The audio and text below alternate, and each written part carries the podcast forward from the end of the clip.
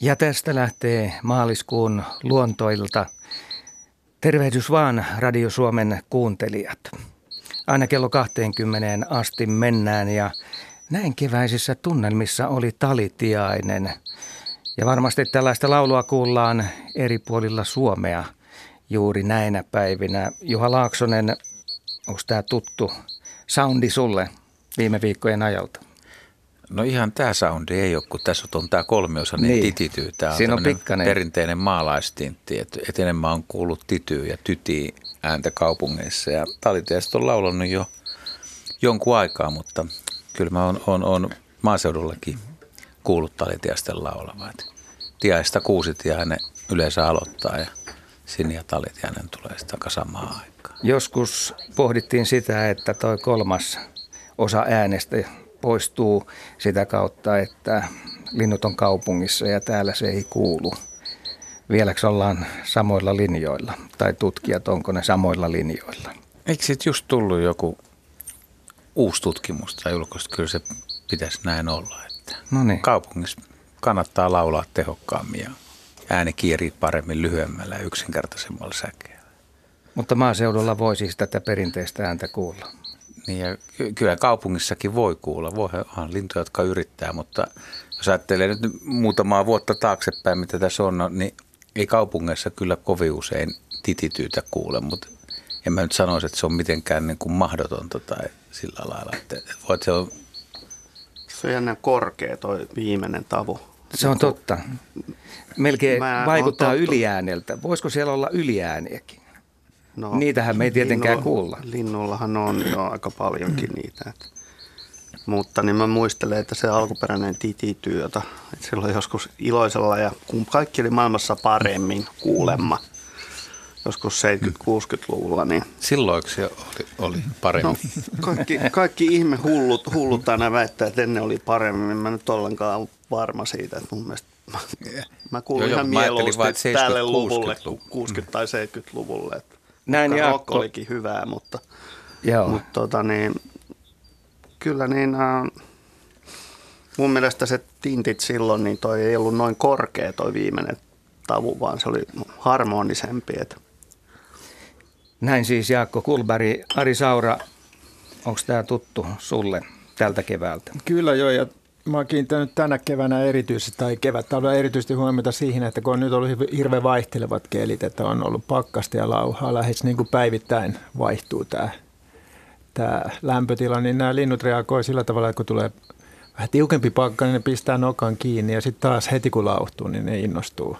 Ja ne innostuu niin kuin monta kertaa viikossa uudestaan, jos tota tämä lämpötila vaihtelee tällä tavalla. Että se on mielenkiintoinen ilmiö.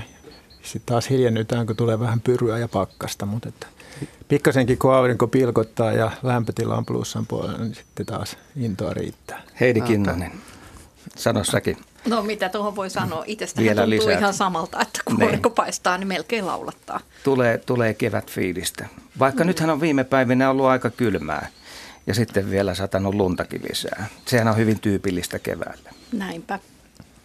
Joo, Jaska. Mäkin oli vielä tänä aamuna katsomassa liito-oravia tuolla Lintuvaarassa ja meni sitten Sinitiaisen kujaa pitkin perille saakka johonkin metsä, metsä tota, paikka. Oli hienoja haapoja, täynnä koloja ja muuta, tosi upea mestä. Ja se oli kuusitiaiset iloisesti miinus seitsemän asteen pakkasessa vauhdissa. Siitä tuli kyllä ihan hyvät fiilikset.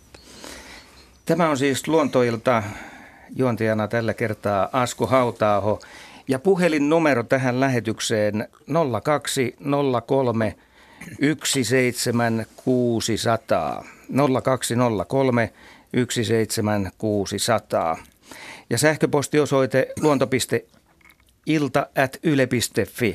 luonto piste ilta ät yle piste fi. Ja jos perinteisellä postilla haluaa lähestyä, niin seuraavaan lähetykseen Se on mahdollista. Luontoillan postilokero seitsemänkymmentäyhdeksän nolla nolla nolla kaksikymmentäneljä Yle. Ja kuvalliset kysymykset löytyy vielä osoitteesta yle piste fi kautta luonto. Mutta me varmaan otetaan ensimmäinen soittaja lähetykseen. Jarmo Nygren on puhelimessa. Tervehdys. Löytyykö Jarmo linjoilta? Joo, kyllä. Terve ollaan. Vaan. Joo, terve, terve. Ja sä lähdet liikkeelle aiheesta, jota käsiteltiin kuukausi sitten, samankaltaisesta asiasta. Joo, siinä tota, joku kertoi aggressiivisesta rusakosta tai, tai tota, epäilitte, että oli aggressiivinen ja ehkä jostain, jossain kiimassa tai näin muuten, muuten hätytteli kauriita, kun ne nyt sitten oli vai mitään. Niin, niin tuota, muistin siinä sitten tämmöisen tapauksen, mitä itse näin omakotitalon pihassa, kun pari vuotta sitten toukokuussa ihmettelin, kun rusakko oli aina kun töistä tuli, niin samassa vakiopaikassa istumassa siinä pihalla ja, ja tuota, näytti siltä niin kuin se vartioi vattupensasta. Ja se oli joko siinä vattupensan vieressä tai sitten parinkymmenen metrin päässä siitä pensasta. Ja aina se oli niin kuin naama siihen pensaaseen päin. Ja tota, joku ilta näin sitten, kun se oli siinä vähän kauempana siitä pensaasta, kun paris lensi vattupensaan vieressä olevalle puutarhan pöydälle, niin tämä, tämä rusakko ryntäsi sinne pöydän luokse ja yritti hyppiä siihen pöydälle ja hätistellä sitä varista pois siitä. No se varis sitten sen verran säikkyi sitä, että lensi, lensi kauemmas siitä. Ja no rusakko lähti perään sitten ja ajoi kuin koira sen variksen pois siitä. Niin tota, öö, jotenkin mulle tuli mieleen, että kun se sitä pari viikkoa sitä vahtimista piti siinä, että silloin olisi ollut poikasia siinä, siinä vatukossa. Joo. Äh, sanot vielä, mihin vuoden aikaa se oli? Multa jotenkin meni ohi. Se oli toukokuuta. Okei. Okay. No sittenhän se kuulostaa per, perin mahdolliselta. Et mun on myös vaikea kuvitella niitä tilanteita, joissa tuommoinen, mm, mitä mä sanoisin, Eläin, eläin, joka ei mitään saalista, niin hyökkäisi minkään kimppuun muulla mm. motiivilla kuin, että uros voi ehkä taistella naaraista tai sitten toinen vaihtoehto on oikeastaan toi poikasten, poikasten puolustaminen. Ja toihan on aika tyypillistäkin, että ne poikaset jätetään johonkin maastoon. Että et vattupuska olisi varmasti hyvä paikka jättää poikaset mm. ja vaivihkaa tarkkailla sitten sitä, että kaikki on pensaassa hyvin, mutta tota... Ja epäilemättä se varis on ärsyttänyt ja tuntunut sitten ehkä myös sen kokoiselta, että, että sen voi ajaa pois. Ja onhan se uhka pienille poikasille. Joo, kyllä. Tota, no, ja se, se oli semmoinen varsin kesyys se, se, tota, se, se rusakko siinä, että päästi kyllä tosi lähelle, lähelle tota, no, niin esimerkiksi valokuvia ottelemaan. Ja se ei niin kuin ihmisistä välittänyt mitään, mutta ainakin tämä varis, varis niin kuin oli Mut, sitten semmoinen uhka siinä. Mutta se on tietysti tottunut siihen, että te olette käyttänyt yleensä rauhallisesti, ettekä uhanneet sitä mitenkään.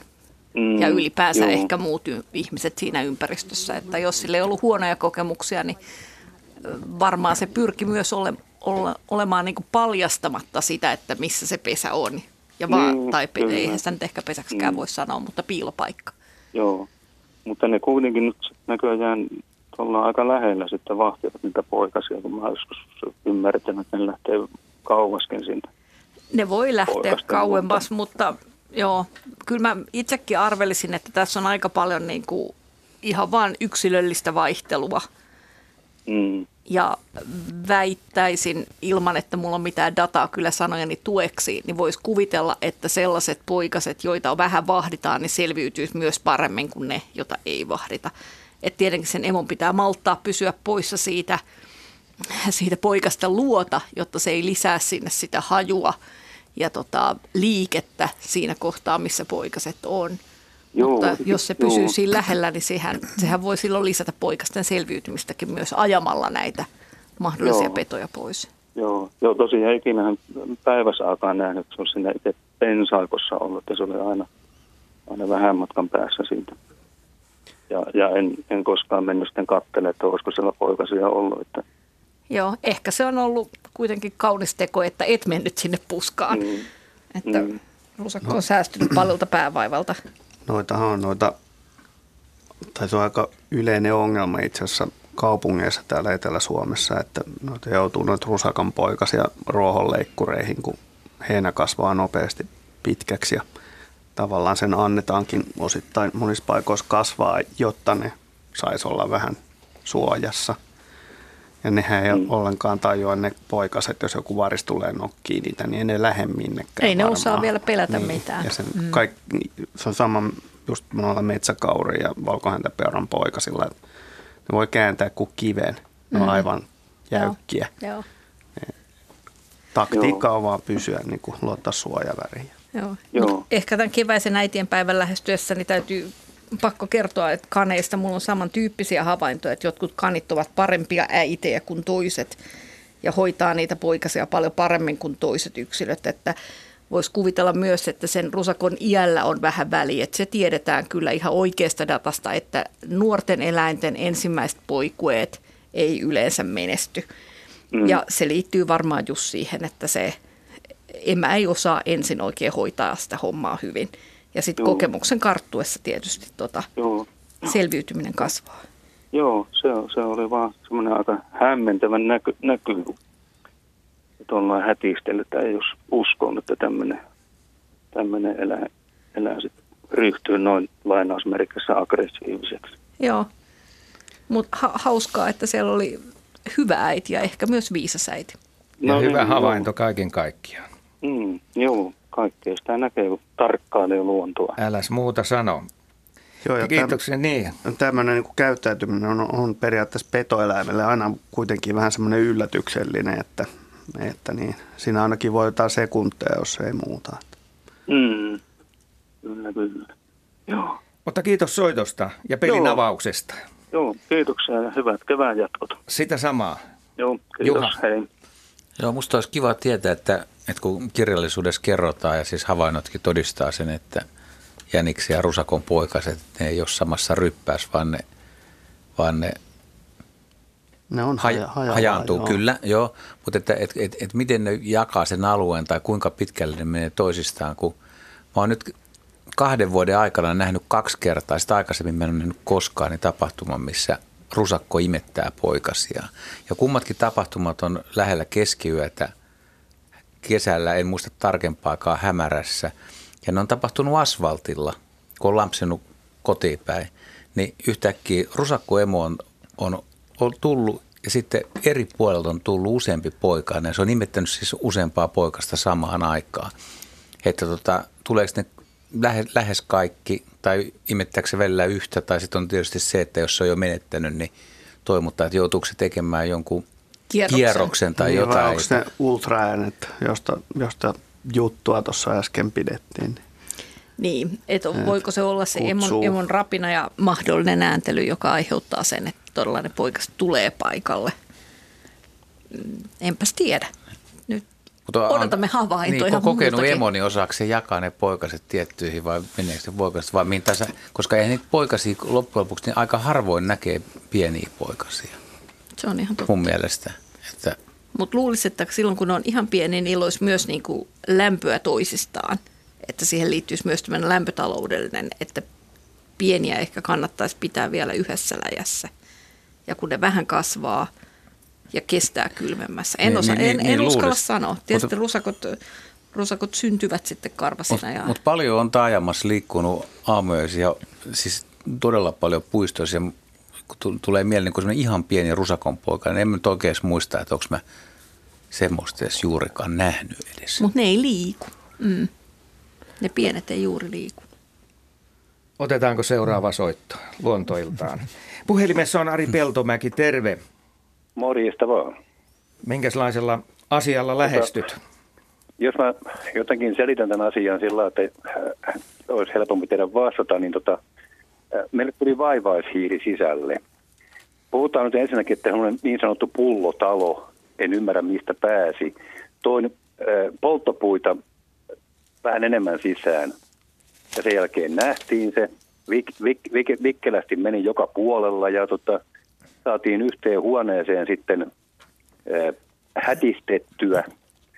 Kävin seuraavana päivänä ostamassa loukun, koska en mä halunnut loukuttaa, mutta pakkohan se jollainen pois saada. Niin tota, se olikin siellä kyljellään sitten, siinä huoneessa, mikä saatiin se teipattua alareunat. Ja tota, siitä meni semmoinen puolitoista viikkoa, tuli toinen. Taas mä hain puita. Mitään muuta selitystä me ei keksitä, että voiko se jotenkin niiden puiden, se ei vissiin horrosta. Mä lähetin kuvan siitä jollakin asiantuntijalle ja se oli vaivaishiiri. Ja miten helkutissa se niin kuin voi puitten mukana tulla sisällä? Okei, okay, mä, mä olisin sanoo? ensin kysynyt kanssa, että oliko se varmasti vaivaishiiri. Mutta no mä, jos mä lähetin sitä... jollakin, jollakin asiantuntijalle, kenen kanssa mä sitten viesittelin ja keskustelin tästä, niin lähetin kuvan, niin tota... Hän kertoi mulle. Mä en muista enää kaverin nimeä. Okei, mutta sitä on katsottu jo. Kerrataan, mm. kerrataan ne tuntomerkit kuitenkin. No vaivaishiiret on tuommoisia pieniä ruskean harmaita ja se häntä on lähestulkoon yhtä pitkä kuin se ruumis. Sen eläimen ruumiin koko on semmoinen reilu tulitikkuaski. Ja, mutta tota, ähm, sen kuono on pyöreämpi kuin päästäisillä, johon mä meinasin ehdottaa, että... että se olisi mahdollista sekoittaa. Tämä ja... aika hyviä kuvia joo. lähetin jollekin. jollekin. Okay. Mä löysin netistä jonkun asiantuntijan, joka sitten joo. mulle sanoi, että tämä on joo. just nimenomaan vaivaishiiri, kun mä en tiedä yhtään, mikä se joo. oli.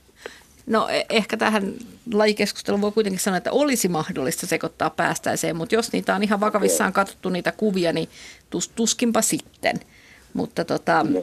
et, et usein... jos joku pieni jyrsijän näköinen tulee sisään ja se kuolee nopeasti, niin silloin mä äkkiä tarjoisin just päästäisiä, jolla on hirvittävän nopea aineenvaihdunta ja jotka on itse asiassa hyönteissyöjiä. Ja koska Aivan. niillä on se nopea aineenvaihdunta ja ne ei oikein sisällä saa mitään ruokaa, niin niille tuppaa käymään niin, että ne, ne hyvin nopeasti kuolee. Et kyse, kyse voi olla niin kuin muutamasta tunnista. Ja tämä toinen kävi ruokaa. Ihan samanlaista ja aivan samaa huoneeseen. Meni ensin tuonne jääkaapin pakastimen alle ja sitten sieltä se jotenkin livahti, kun yritettiin ottaa kiinni. Mutta millä semmoista kiinni saa? Ei millään. Mm, joo, ei, ei. Se on hyvin ja vaik- sama huone ja sama, sama tota kohtalo joo, oli tällä toisenkin. Ähm, seuraavaa kertaa varten voin antaa vinkiksi tämmöisen esimerkiksi tennis- tai sulkapallo, tällainen palloputkilo. Niin on yleensä jyrsijöistä tosi houkutteleva. Että sellaisen kun asentaa lattialle, niin sellaisen se helposti menee. Jääkaapin alla on paha paikka tietysti, koska sieltä se voi ehkä saada jollain pölyhuiskulla tai jollain muulla. Mutta tota, joo, henkilökohtaisesti suosittelen tätä tennis, mutta, tennisputkilaa. Mutta itse, kysymys on se, että voiko se tulla niiden puiden mukana, että mä en huomaa sitä siellä. Voi, voi. Ähm, Kovasti pikkunen se oli. Joo. Äh, jos teillä todella on vaivaishiiriä siinä ympäristössä, niin sitten kannattaa kesällä pitää silmät auki myös vaivaishiiren pesille, jotka on tunnusomaisia juuri sille. Ne on semmoisia, nyt puhutaan taas näistä tennispalloista, about tennispallon kokoisia, mm, mitä mä sanoisin, korsipesiä, joo, korsipesiä, jotka on Kyllä. jonkun heinän, heinän tai vadelman no. tai jonkun varassa. Kuulemma, ja ne on tiiviitä palloja. Kuulemma tota, jonkun tennisturnauksen pallot laitettiin jossain kohtaa, käytetty pallot, niin tota vaivaishiirien pesiksi. Näitä on Englannissa käytetty, joo. joo. Ja olen itsekin laittanut joskus sellaisia palloja puutarhaan, kun itse löysin omasta, oman kodin takapihalta vaivaishiiren pesän, mutta ei, ei kelvannut. Että ehkä tein jotain väärin tai sitten, sitten mun hiireni meni. Niiden reviirit on aika pieniä, että ne ei monta sataa metriä liiku, että sikäli mun mielestä mahdollisuudet nähdä niitä, ainakin niitä pesiä, jos ei itse niitä hiiriä, myös kesällä olisi niin kuin kohtuulliset. Mutta nyt se vielä se jäi vielä vaivaan se, että voiko se oikeasti tulla niiden puitten mukana, että mä en huomaa. Miksi ei voisi tulla? Mä niin. vastakysymyksen. Et, et toki jos se on siellä, tietysti mä ymmärrän, että sä nostat niinku yhden puun kerrallaan syliin, eks vaan? Niin. Ja mä alautan tietenkin jokin, missä mä kannan niitä, mutta... Joo. Ja molemmilla kerralla toin kaksi, kaksi semmoista kantolaitetta kerralla. Tämä jotenkin sattui vaan niin kohdalleen, että mä toin ne kaksi kerrallaan, molemmilla kerralla. Mm. Pikku hämärässä haivia niitä puuteja. Mutta tommoinen pu- puun suoja, vaja, jossa on ehkä vähän parempi sää kuin ulkona. Ei joo, ole huono kyllä. paikka niin hiiren piileksiä. Ja hakea sieltä sitten heinää, korsia, kasviravintoa, ehkä jotain hyönteisravintoakin, mitä talvella saa. Niin se on saattanut rohmuta sinne vaikka mitään. Arillahan näitä kokemuksia lähilajeista. Mutta oliko se niin, että se ensimmäinen yksilö niin kellahti ihan omia aikojaan sinne? Se, tota, se kävi sillä, että me ei saatu kiistää millään ensinnäkään. Ei ollut minkäänlaista, millä me otettu kiistää. Niin. Me mentiin seuraavana päivänä, menin nimeltä mainitsemattomaan rautakauppaa ja hain semmoisen helkutin ison rotanloukun. Me mietittiin, mietittiin sitä asiaa, että tota, me saadaan sinne rotanloukkuun elävänä se. Ja laitettiin sinne sitten joku leivänpala. Se oli tämmöinen Mä... elävänä pyytävä loukku vai? No se ei ollut elävänä pyytävä, kun ei semmoista oikeastaan ollut. Me yritettiin etsiä semmoista. Me otettiin sitten niin iso rotanloukku kuin mahdollista, että se mahtui sinne, että se ei niin kuin löyskän poikki sitä tai jotain, mitä ne tekee. Niin tota, mutta eihän se sinne. Sieltä oli seura, seuraavalla kerralla sieltä oli käyty syömässä, mutta se ei ollut lauennut se loukku. Ja se oli silti kyljellään sieltä. Niin, se oli liian, liian tota, noin jäykkä sitten näin kevyellä. No se hiilellä. Oli vitsi. Vähän kun me ajateltiin, että saataisiin se. Mullahan kävi semmoinen juttu tässä yksi vuosi, että tota, mulle tuli hiiri sisään. Ja mä sain sen hiiren sitten tota, tämmöiseen karkkilaatikkoon, mitä kaupasta saa ilmaiseksi. Mä sain sen sinne sisään ja... Mein kuistille, laskin siis ulos sen siinä, niin se lähti hyppiin kuin joku jerry tuohon oveen takaisin, että tota, hän haluaa takaisin sisälle. Se oli siis metsähiiri. Hiiret kannattaa viedä vähän kauemmas, jos niistä haluaa päästä eroon. Saatu sitä juttua. Oliko sulla vielä hei... Niin. Mulla oli toinen kysymys. Niin, toinen kysymys. Joo, ja kysymys liittyy tämmöiseen asiaan, mitä ei ole koskaan keskusteltu, että nyt mä luin tämän punaisen listan, taikka joku mikä tuli, mä en muista mikä se on nimeltään. Punainen kirja. Punainen kirja, joo. Mm. Niin puhutaan tämmöisistä asioista, että kun tämmöiset laidun lajitkin on hävinnyt Suomesta. Miten ne voi hävitä Suomesta, kun eihän Suomessa ole laitumia ollut kuin sata viisikymmentä vuotta? Niin mihin tämä liittyy, että ne nyt häviää? Mistä ne on tullut tänne mm. sitten aikanaan ne laidun lajit? Jotta ymmärtää edes nykyisyyttä, niin pitää... Mm. tietää tai jotain niitty, historiasta. Niittylajit tai, tai sata kaksisataa vuotta ollut mm, laitumia. No, lehmiä. Mä voisin mä, vähän pohjustaa, Jaska voi kyllä jatkaa, mutta että tämä uhanalaisuusarviohan tehdään niin kuin kymmenen vuoden jaksoissa suurin piirtein. Ne, ja ne, siinä ne. tarkastellaan niin kuin muutosta viimeisen kymmenen vuoden aikana. Ja näitä laitumia kyllä on ollut ehkä sitten enemmän tarkastelujakson alussa kuin nyt. Et se on voinut vaik- olla yksi asia, mutta että Jaska, Jaska voi tästä on, jatkaa. Onhan viisikymmentäluvulta ihan mieletön hyppy tullut sieltä alas. Asti, jos lasketaan. Mm. No, no niin, siis se on lyhyt, lyhyt se tarkastelujakso siinä. Niin, mutta jos nyt... mennään sinne, kun laitumia ei ole ollut. tuhatkahdeksansataaluvulla oli hyvin vähän laitumia.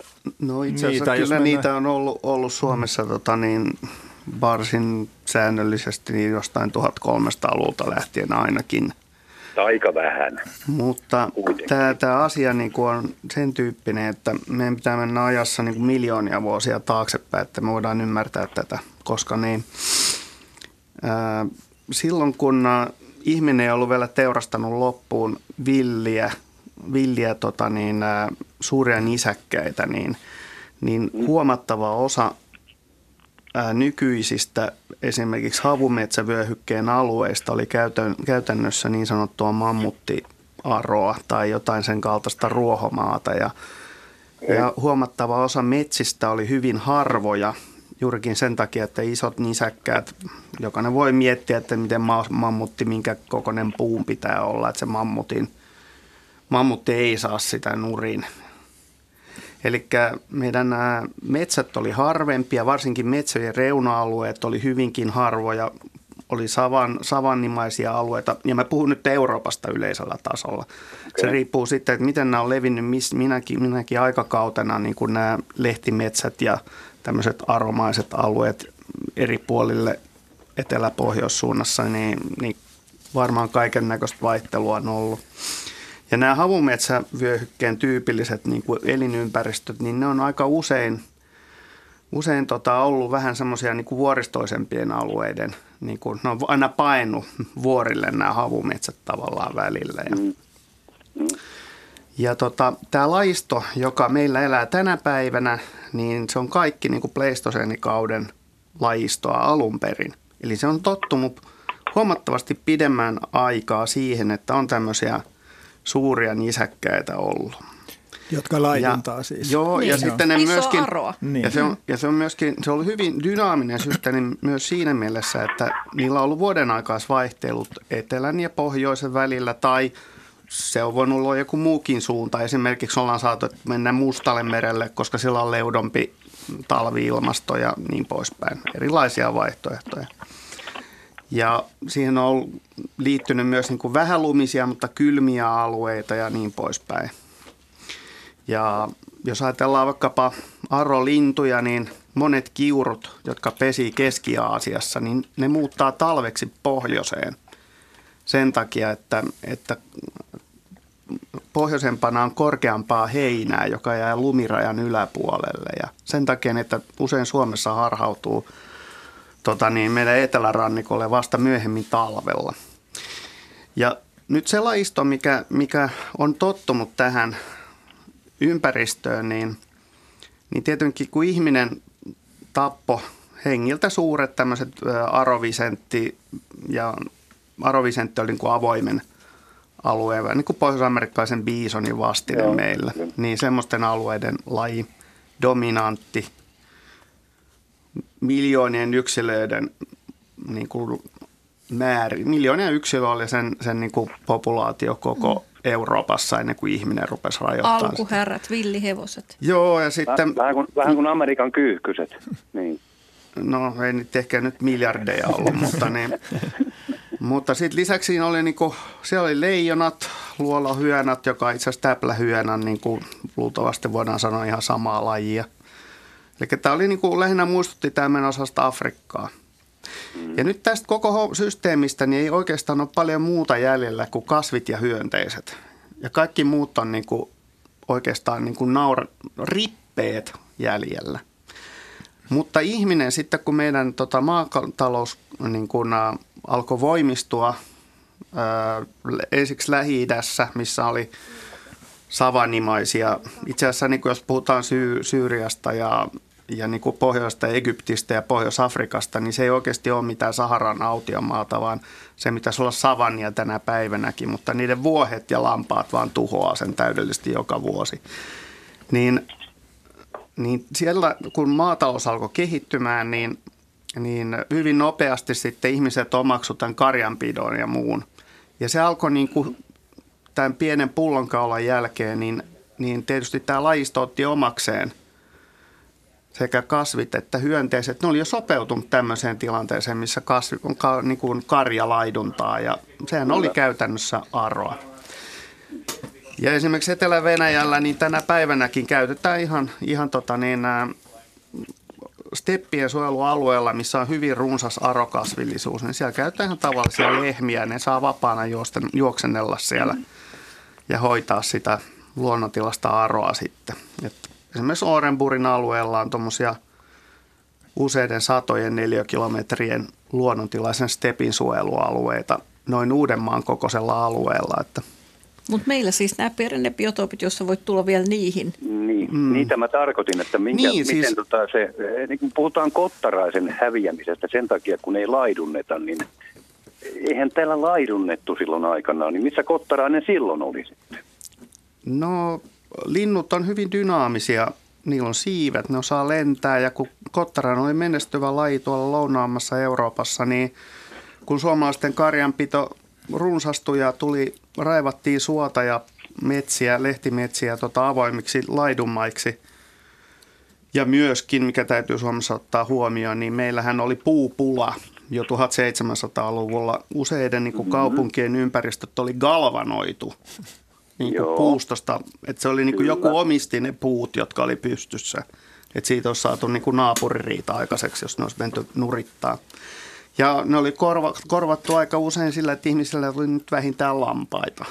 Sitten kyllä, oli kyllä. myös hevosia, jotka oli työvälineitä. Juu. Heppa on oikein hyvä galvanaattori. Tämä on ymmärretty kaikki tämä asia. Tämä on keskusteltu meidän täällä piireissä monta kertaa, mutta niin kerro vaan.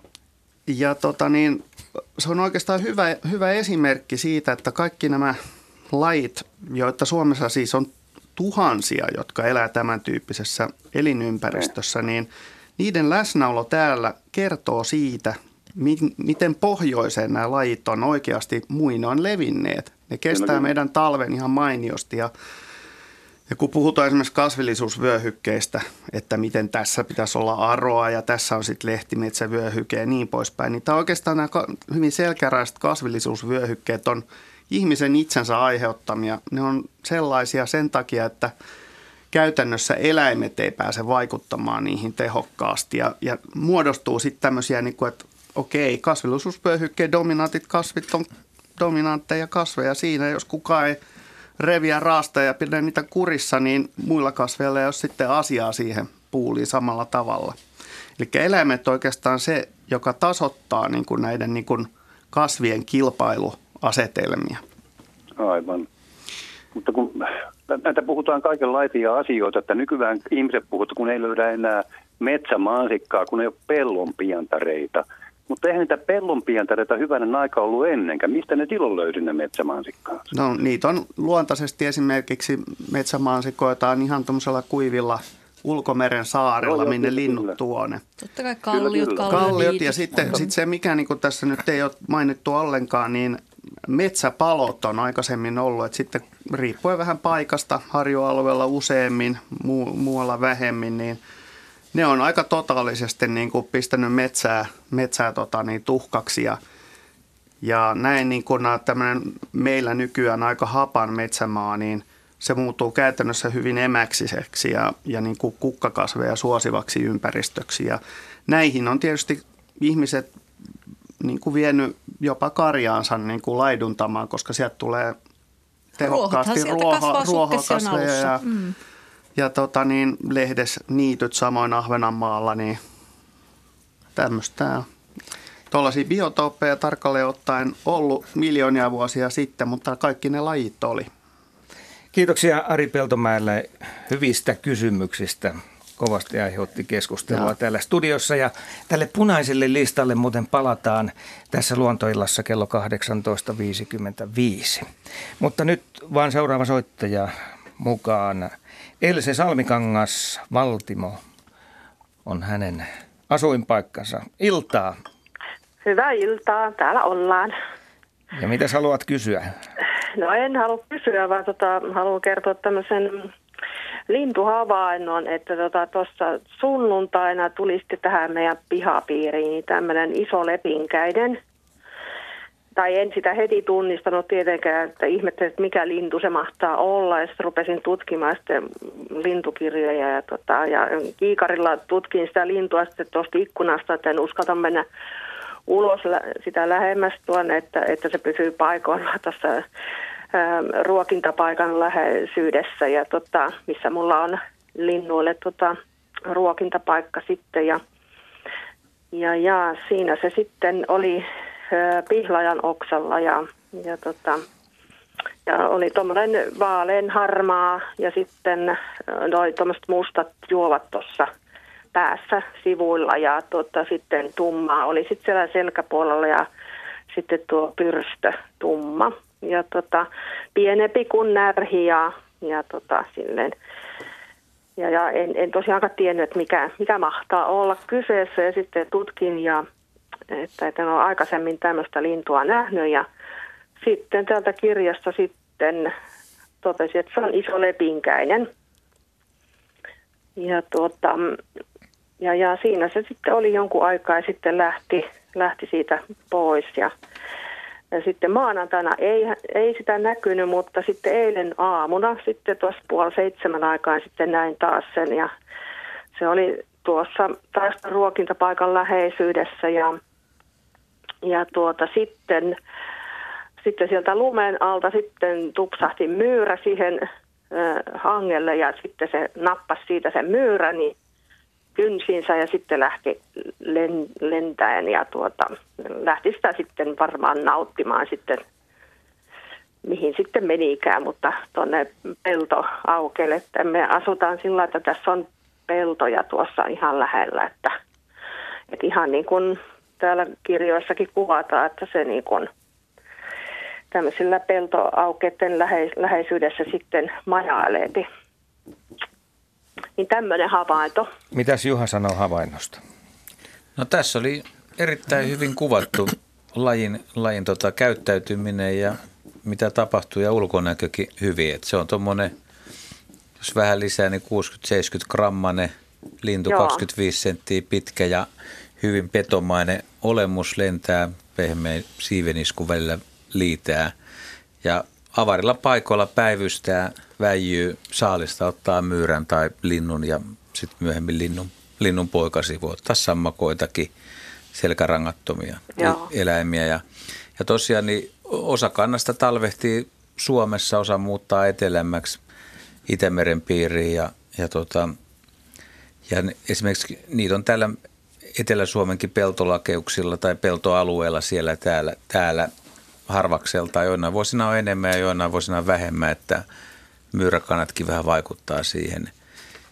Ja ne pitää sitä talvireviiriä aika, aika hyvinkin itse asiassa, jos, jos joulukuun tienoilla löytää linnun joltain alueelta, niin jos se hengissä pysyy ja siinä on ravintoa, niin kyllä se siinä on, saattaa olla muutaman kuukaudenkin, pari kuukautta lähes samalla paikalla. Ja Joo. nyt jos se on siellä pitempään ja kevät tekee tuloaan tai edes vähänkin lämpöisempiä päiviä, niin olkaa tarkkana. Sen, sen äänen on harvat ihmiset itse asiassa varmaan kuullut tai kiinnittänyt huomiota. Että se on, se on, se on semmoinen kutsuääni, semmoinen viheltävä ääni. Ja Aha. se itse asiassa, mä en, mä en oikein osaa kuvata, mä en ole kuin muutaman kerran päässyt kunnollista kuulemaan sitä laulua, mutta se on sellaista viheltelyä ja, ja kirskuvia tai kireitä ääniä, mutta tos, tosi, tosi jännä, jännä ääni. Että Joo, varsinkaan kun jo. muut linnut ei välttämättä vielä hirveästi laula, niin jos se aloittaa siellä laulun, no niin, niin suosittelen kuunnella.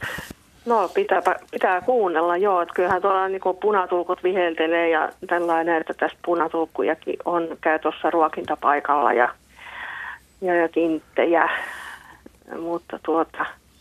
Ja si- sitten tietysti ihmettelin sitä, että miksei se ota niitä jyviä ja ö, pähkinöitä, ja kunnes sitten luin täältä kirjasta, että no eihän se niitä syö, että se, se käyttää näitä pikkunisäkkäitä sitten. Ja, ja, ja tuota, siinä ei kyllä sitten sinä aikana kyllä näkynyt pikkulintuja, kun, kun se oli tuossa ja päivysteli, että kyllä ne kaik- oli kaikonut siitä, että kyllä ne osasi sitten varoa, että, että tuota voisi tulla syödyksi.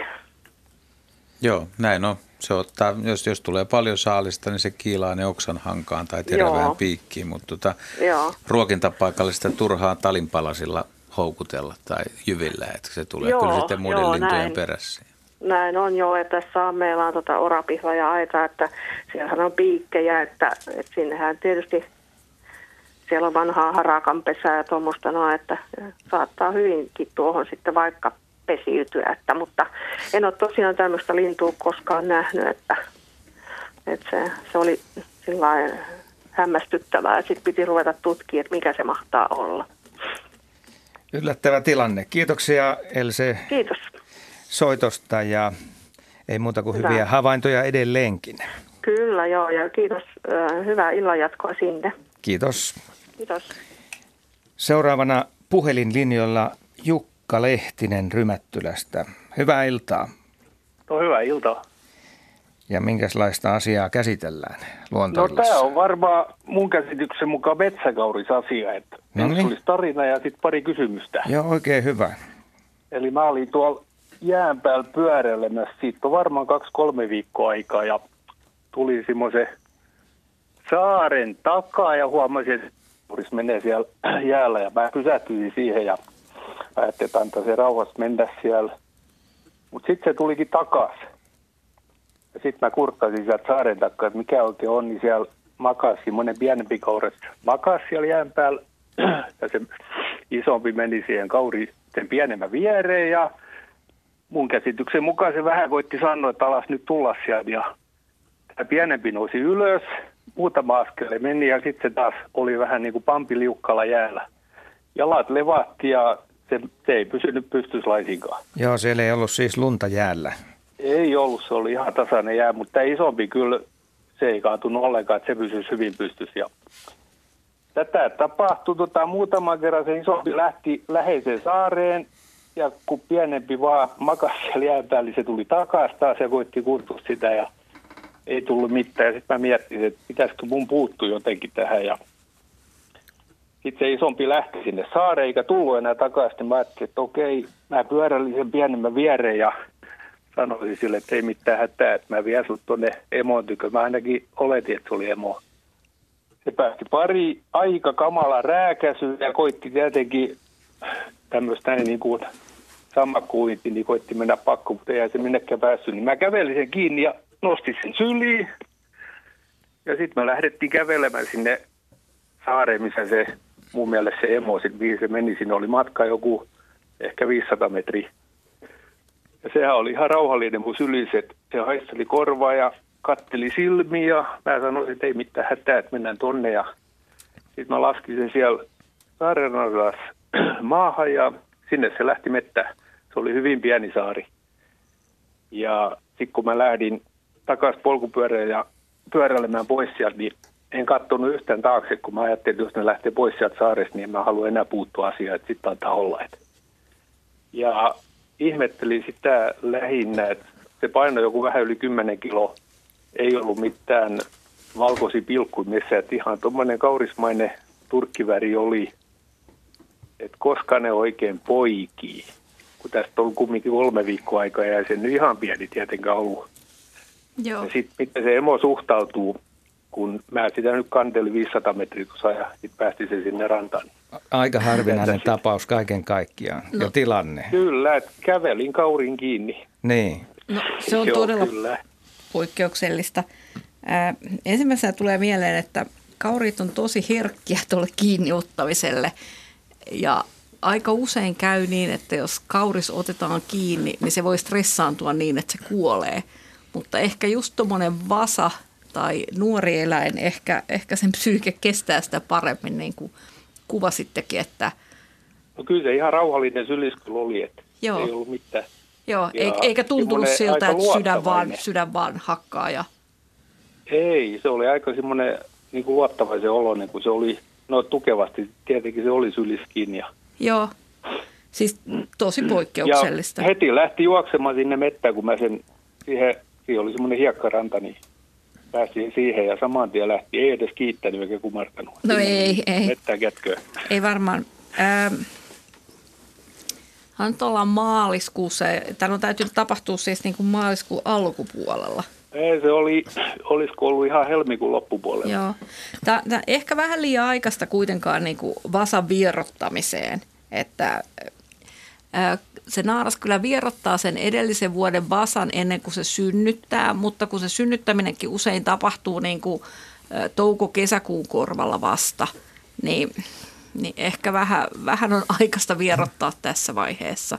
Et ehkä semmoisesta ei ollut kyse, että ehkä jostain muusta. Kuinka niin pieni oli sitten? Onko se, tota, onko se jäänyt jotenkin kääpiöksi? Kun mun mielestä se oli ihan niin kuin, ihan, mä otin se ihan vasaksi. Niin se on ihan tota... No kyllä se on ollut se pakko edellis- viime vuonna. Eihän se edellisen vuoden vasa nyt kovin iso vielä olekaan tässä vaiheessa. Ei. Joo, joo. No, joo. On kyllä selvästi semmoisia softiman näköisiä. Niin se kymmenen viisitoista kiloa on varmaan... väri, mutta... Ei, joo, eikä kyllä. Se aikuinenkaan ole varmaan kuin kaksikymmentäviisi kiloinen. Ei olekaan, joo. Joo, joo, se oli tämmöinen käsivaaka. Käsivaaka oli noin kymmenen kiloa ja ihan aikuisen värinen se kyllä oli. Joo, joo. Ja ihan hyvä kunto sieltä muuten näytti, mutta... Mutta ei tosiaankaan yhtään päässyt sieltä jäältä mihinkään. Mutta näillä kauriseläimillä tosiaan niillä on vaikeuksia liukkaalla jäällä ja vanhemmat eläimet ehkä, niillä on kokemusta ja ne osaa liikkua siellä. Ja kerätä sorkkansa. Niin, mm. ja että ne pysyy pystyssä eikä päästä itseään Joo. kumoon. Mutta tämä vasa on tietysti ollut kokematon ja jos se emo on käynyt useamman kerran siinä, niin varmasti siinä on vielä, niin kuin emolla tarkoitus pitää tämä edellisen vuoden vasa matkassa mukana, mutta että se on vaan sen liukkaan jään takia sitten jäänyt siihen. Joo, kyllä sitten... se kolme neljä kertaa se kävi siinä. Joo. Mm, ei, ei siinä vielä vierotuksesta varmasti ei varmaan kysymys. Vielä ole, että Joo. myöhemmin sitten keväällä, mm. ennen kuin se uusi syntyy. Mutta hä- hämmästyttävä tapaus. Tietysti onnekasta vasaletta. Niin, once in the lifetime. Joo, just näin. Oli pakko puuttua tähän luonnon kiertokulkuun. Siitä meni merikotkilta ehkä hyvä saalis ohi suun, sivusuun. Aivan, mm. joo. Että voi olla, että joku muusta. Tota, mm. Mutta tietenkin sehän oli aika, se oli semmoisella aukolla se saari, että sieltä täytyy pojeskin lähteä. Että kyllä siellä nyt varmaan mustikavarpuja syötäväksi, mutta ei mitään muuta oikeastaan. Se on niin pieni saari kyllä oli, mihin ne meni. Joo, joo. Et sieltä on sitten pitkä matka vielä. Mutta se on totta, muualla. Että ne liikkuu paljon saaressa kuitenkin, että se no, on taas kun mä, tavanomasta. Joo, kun meidän pyöräilijä käveli siellä monissakin saarissa, niin kyllä valtavasti oli jälki kyllä. Joo, se on, se on mielenkiintoista. Ja sehän varmaan on, kun mä menin pyörän kanssa siellä, niin todennäköisesti muahan ne oli varmaan pelästynyt ja niin, lähtenyt sitten liikkeelle. Niin, voi olla, että tekivät tuollaisen. Uskoisin näin. Mutta sä pysyt Joo. fillarilla ihan hyvin pystyssä siellä jäällä. Mulla on aftarenkat, että ei ollut okay. kyllä mitään ongelmaa, että ihan, ihan mainiosti. Että. Mutta kiitos Jukka hienosta tarinasta. Harvinainen kiitos, tapahtuma ja kaiken kaikkiaan. Joo, selvä. Hyvää illanjatkoa. No niin, no morjens. Joo, selvä. Joo, hei vaan. Ei ole varmaan Suomessa montaa, jotka on ottanut kävellen kiinni vasan. Tuommoisen metsäkourin vasan. Ja tässä on varmaan siis kyse siitä, että tämä vasa ei ole tämän kaltaisissa oloissa ikinä kävellyt, että se lannistuu tuollaisessa tilanteessa. Niin ja sen on tosi vaikea päästä ylös, jos se kerran kaatuu. Ja väsyy siihen niin. yrittämiseen ja pitää mm. ehkä taukoa ja sitten et yrittäisi hetken päästä a- uudestaan. Aikuiset elämät, niillä on kokemusperäisesti. Ne osaa niin, käyttäytyä siis normaalisti, kun jäällä. Ne haluaa tukea, niin nehän kuivalaamalla levittää joo, jalkansa. Tämä logiikka ei vielä ollut hanskassa. Joo, tuolla se, pitäisi se pistää... Toimio. Käpälät yhdessä. Kyllä, kyllä. Voiko siinä tulla jalkaongelmia? Siinähän, nehän saattaa joskus, isommat eläimet, jos ne liukastuu pahasti, niin saattaa jopa loukata niin, että murtuu joku luu ja silloinhan ne on mennyttä kyllä. Että semmoisiakin tapauksia on ainakin noilla valkohäntäkauriilla tai metsästyslain mukaan valkohäntäpeuroilla tapahtunut, varsinkin tämmöisen ajon yhteydessä, kun ne lähtee, lähtee liukkaalle jäälle, niin ne on saattanut sitten liukastua siellä vahingoittaa itsensä. Ja luulisin, että nivusetkin on kovilla, jos ei nyt ihan murru siis jalat. Niin ei se spagaatti varmaan niin. kaurilla mm. kovin yksinkertainen. Siinä olet säätiedot. Siirrytään takaisin luontoiltaan. Joo, jatketaan tästä viereisestä studiosta ja luottiin vähän, että tätä punaista listaa käydään läpi ennen kello yhdeksäntoista uutisia. Nythän lista uutisoitiin viime viikolla aika suurella volyymilla ja kaiken kaikkiaan sieltä löytyy aivan valtavasti lajeja. Nyt niin kuin aiemmin todettiin, niin noin kymmenen vuoden välein tehdään tätä punaista listaa. Mitä muutosta nyt siihen edelliseen listaan tässä oli? Jaakko Kullberg.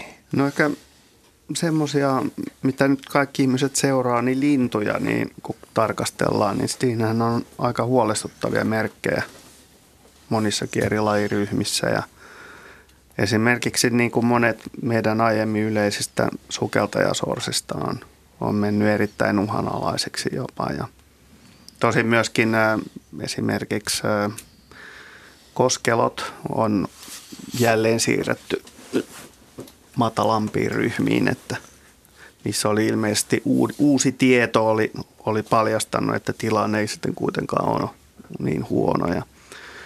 Mutta sitten niin monien pikkulintujen väheneminen, väheneminen näkyy siinä ja joka saattaa osin myöskin olla sitä, että, että meidän niin kuin viime vuodet, siis noin puolet vuosista täällä tarkastelujaksolla on ollut todella epäedullisia esimerkiksi hyönteissyöjien. Ja sään puolesta. Kyllä, hyvin kylmät keväät ja, ja semmoiset lajit, jotka ei ehkä muutenkaan ole sitten kaikkein parhaimmassa asemassa, niin, niin silloin niin, niiden kannan romahdus on ollut, ollut tota niin, todistettavasti niin suuri, että ne on...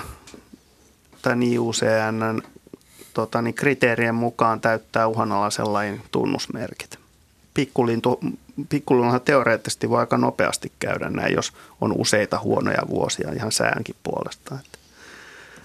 Ja samoin, samoin niin kuin tapahtumat jossakin talvehtimisalueella, jossa esimerkiksi joku valtavan suuri alue Sahelissa vaikkapa, niin siellä tapahtuu jotain merkittäviä muutoksia, niin se Mut voi sit, vaikuttaa nopeastikin.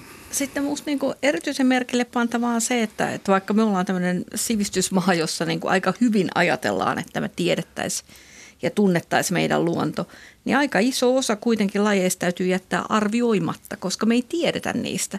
Me ei osata sanoa, miten niillä meni jonkin aikaa sitten, eikä me tiedetä, miten niillä menee nyt. Ja mun mielestä se on niinku se asia, mihin kannattaisi kiinnittää huomiota erityisesti. Ja, ja me tiedetään, että meitä lintuja, lintuja meillä seurataan aika hyvin, nisäkkäistä meillä seurataan riistalajeja kohtuullisen hyvin, mutta sitten meillä on kuitenkin iso joukko ja joitain, joitain haittaa tuholaislajeja. Mutta sitten meillä on iso joukko lajeja, joita seurataan vähän tai huonosti, joita me ei oikein uskalleta edes arvioida. Tuossa Jaskan puheessa oli minusta hyvä pieni toivonkipinä, ja se oli se, että siis, siis jos pesimäympäristöt on tuhoutunut, mitä, mitä Suomessa on myös kosteikkoalueella tapahtunut, niin se on huolestuttavaa. Ja vanhoissa metsissä. Vanhat metsät, erittäin huolestuttavaa. Eh, ehkä pedotkin on huolestuttavia, mutta se, että jos on vain muutamia huonoja, tai puolet on huonoja pesimävuosia sääolosuhteiden mukaan, niin se tosiaan voi mennä sitten iloisesti toiseenkin suuntaan tietyillä lajeilla niin muutamassa vuodessa.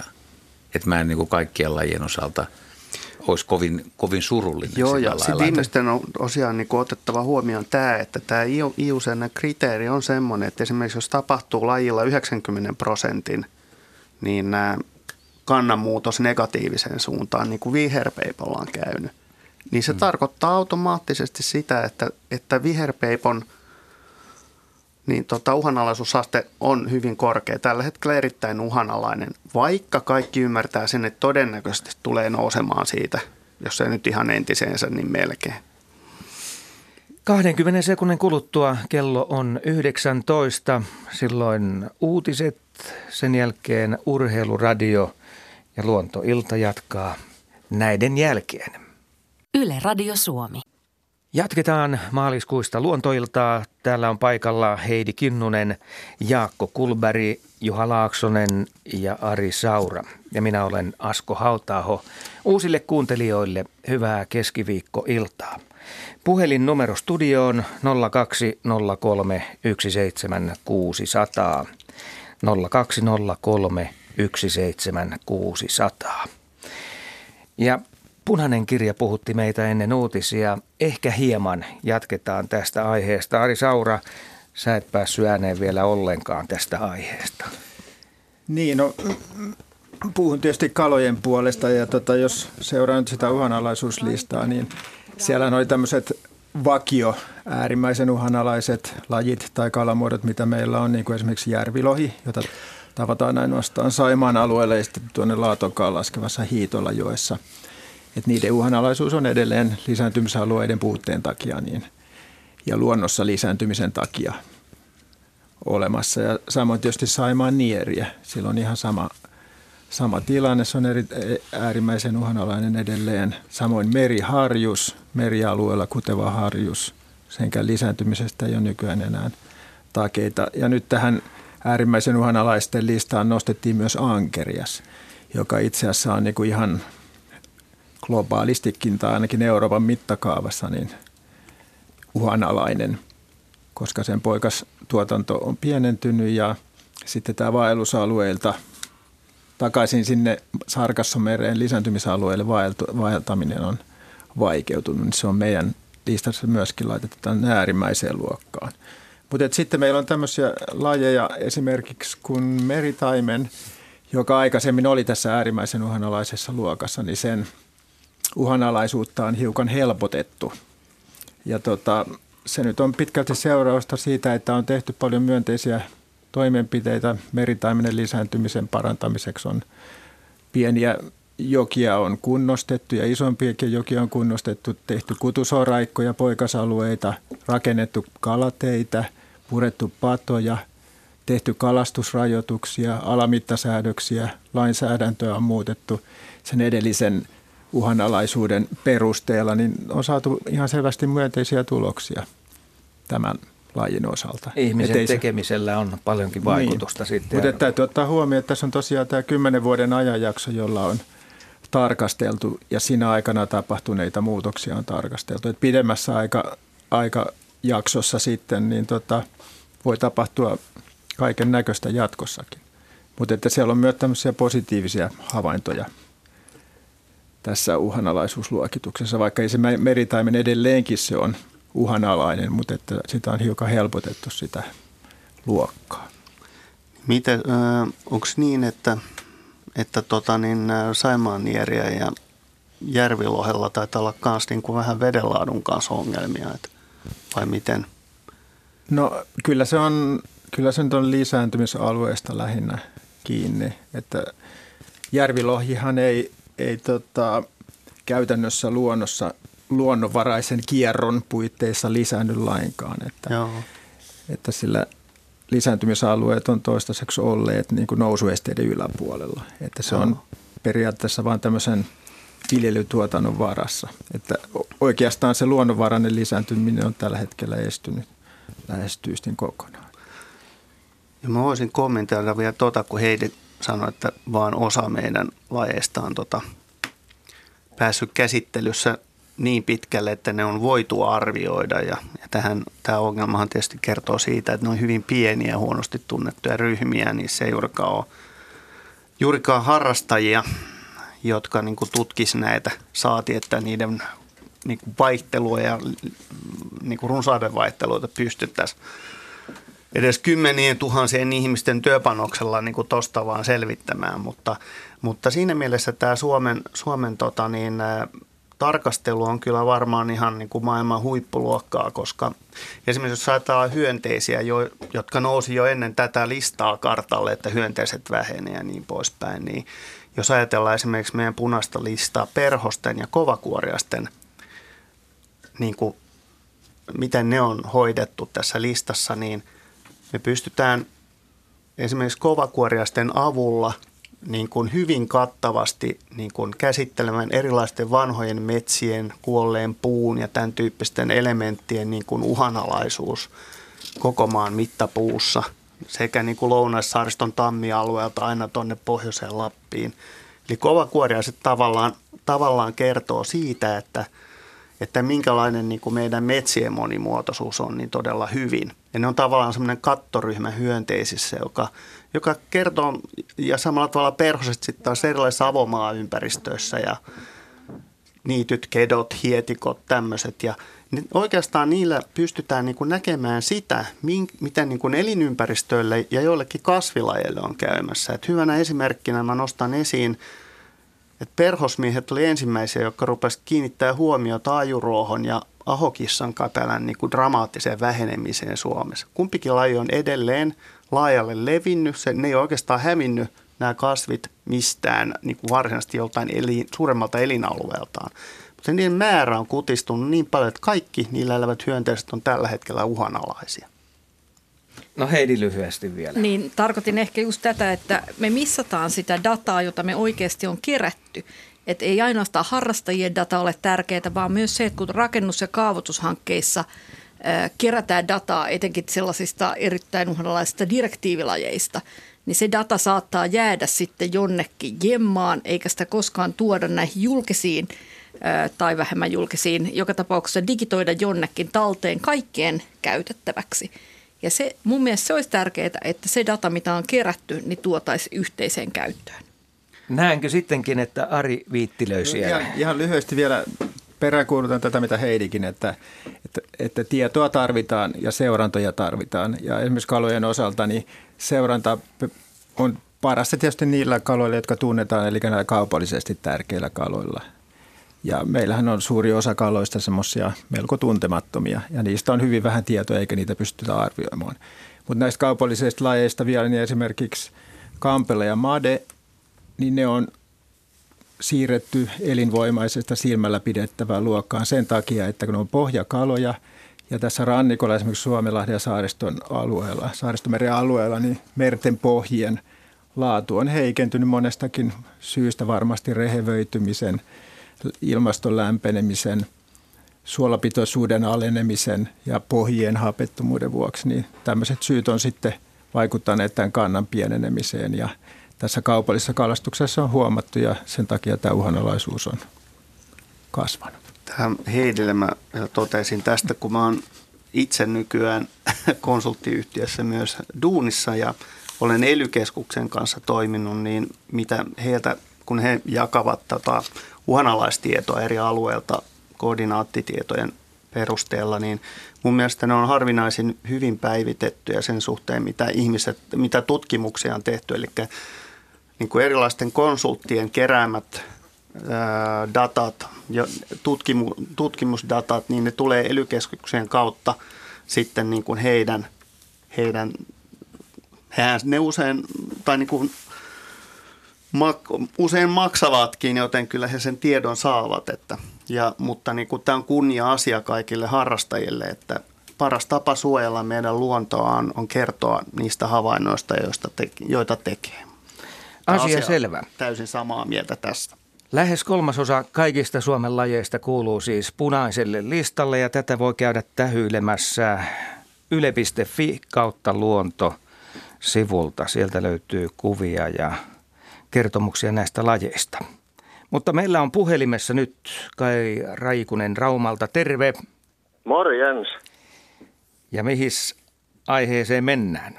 No, mulla on vähän ensin kommentti ja kysymys. Tosiaan nyt olen Raumalla asunut kolmekymmentä hiukan yli, mutta kotoisin olen Taivassalosta, Turun saaristosta. Ja siellä luontoon tarkkailualueen aika pienenä jo seuraskeli. Ja silloin siellä oli pilkkasiipiä, tukkasotkia, lapasotkia, koskeloit, haahkoi, sirkkiuikkui, mustakurkkuuikkui, heinäsorsia. Niitä oli siellä ihan pilvin pimeen. Mutta yhtään hanhe, se oli todella harvinainen, jos mä merihanhen näin. Pyhmäjoutsen oli sellainen, että jos sen pesä josta löydettiin, niin siellä jätettiin todella rauhaan. Saatikka laulujouksesta ei ollut mitään tietoa, merimetsosta, mitään muuta nähnyt kuin kuvakirjasta.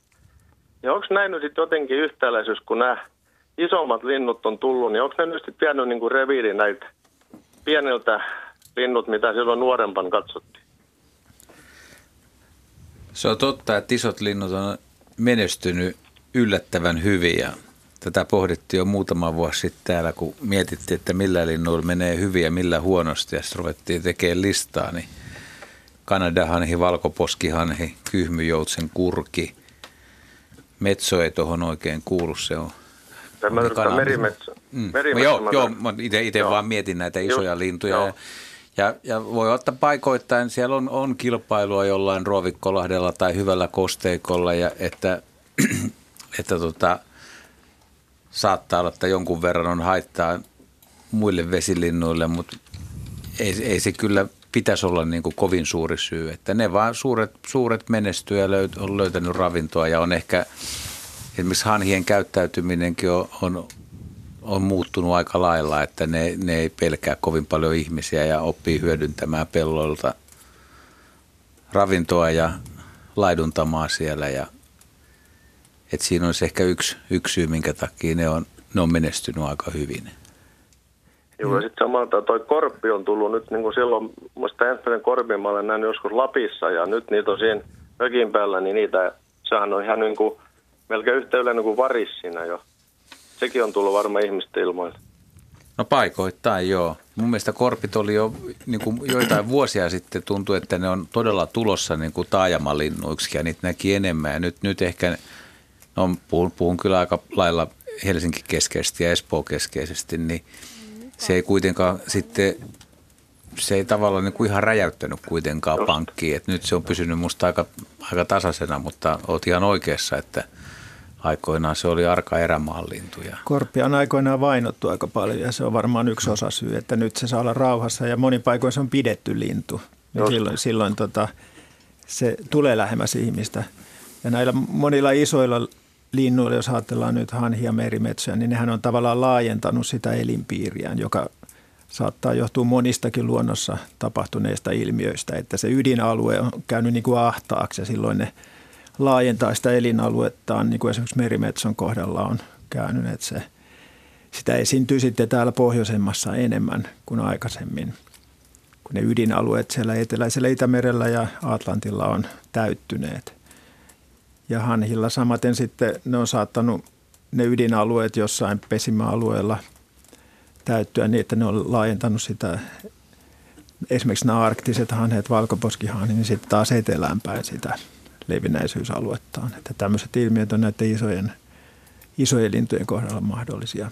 Ja aika iso, iso syy on tämä, että semmoiset linnut, jotka saa olla rauhassa, niin ne ihmiseltä rauhassa, niin niillä on taipumus silloin tulla lähemmäs ihmistä ja, ja tota, sillä tavalla löytää uusia pesimäalueita myös tämmöisestä kulttuuriympäristöstä ja ihmisen läheisyydestä, jopa ihan kaupungeista.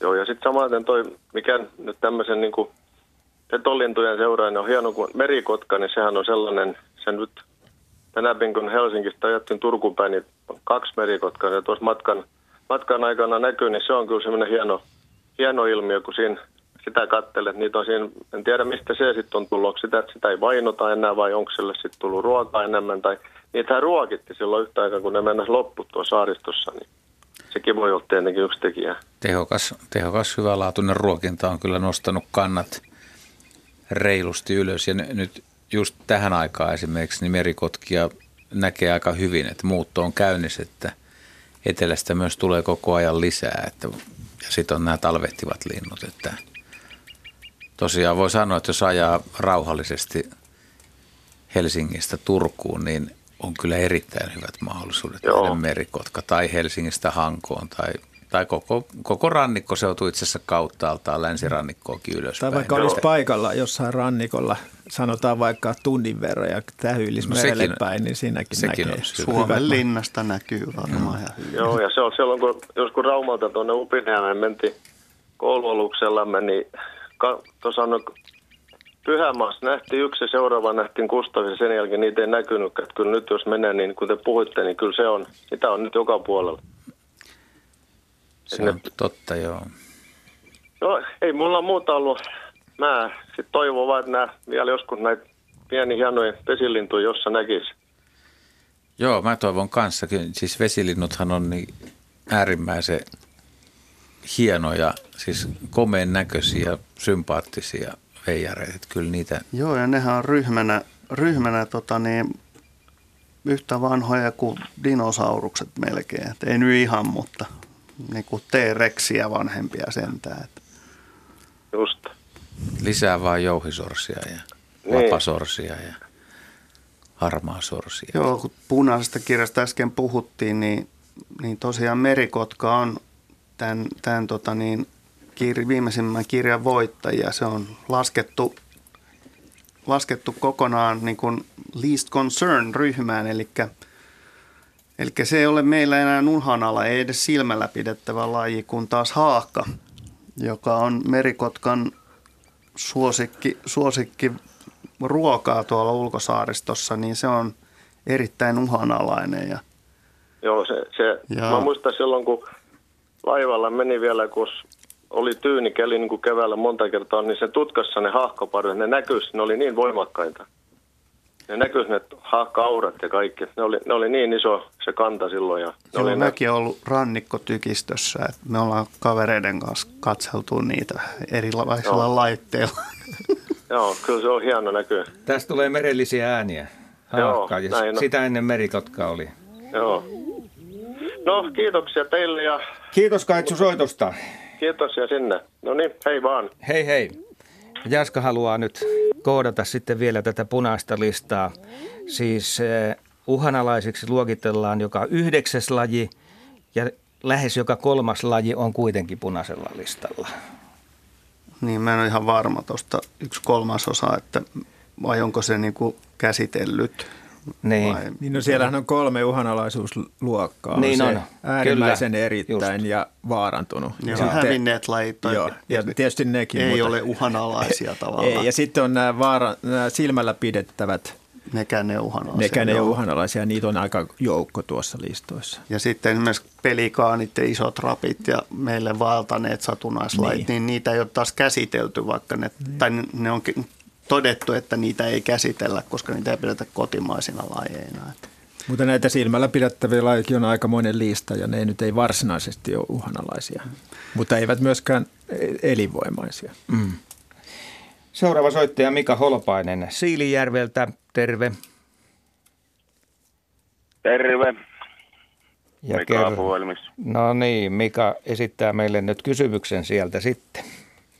Joo, kun minulla on tota, niin, vuosia askarruttanut semmoinen asia, kun tuota, niin, on tämmöinen kesämökki, joka on tuota, niin, kuusikymmentäluvun puolella ra- rakennettu. Ja appivanhemmat osti sen vuonna yhdeksänkymmentäkahdeksan. Ja tämä hiirien käyttäytymiseen, että voiko niin kun hiiri olla sisäsiisti sen yhdeksänkymmentäkahdeksan vuoden jälkeen, olikohan nyt kaksituhattaneljä, sillä vuosiluvulla nyt ei varmaan ole mitään merkitystä, vaan se rossipohja, mökin lattia, lankut purettiin ja siellä oli varmaan seitsemänkymmentäluvulla tehty niin kun se lisäeristys sinne semmoista valaketa ainetta, mutta kun lattia purettiin, niin sillä oli niin kuin hiirillä tämmöinen kaupunkiverkosto, siis katukäytäviä, jos näin luetellaan.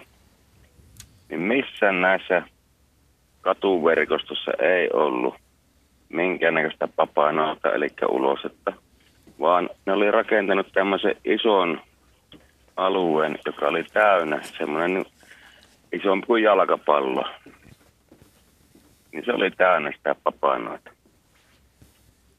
Niin se, että osaako olla sisäsiisti, ja silloin kun se vanha verkosto oli vielä ja vanhat lattialankut, niin minä vuonna ei ollut sisällä, kun se on talvella ei käytetä sitä asuntoa, niin keväällä ei ollut minkäännäköisiä papanoita.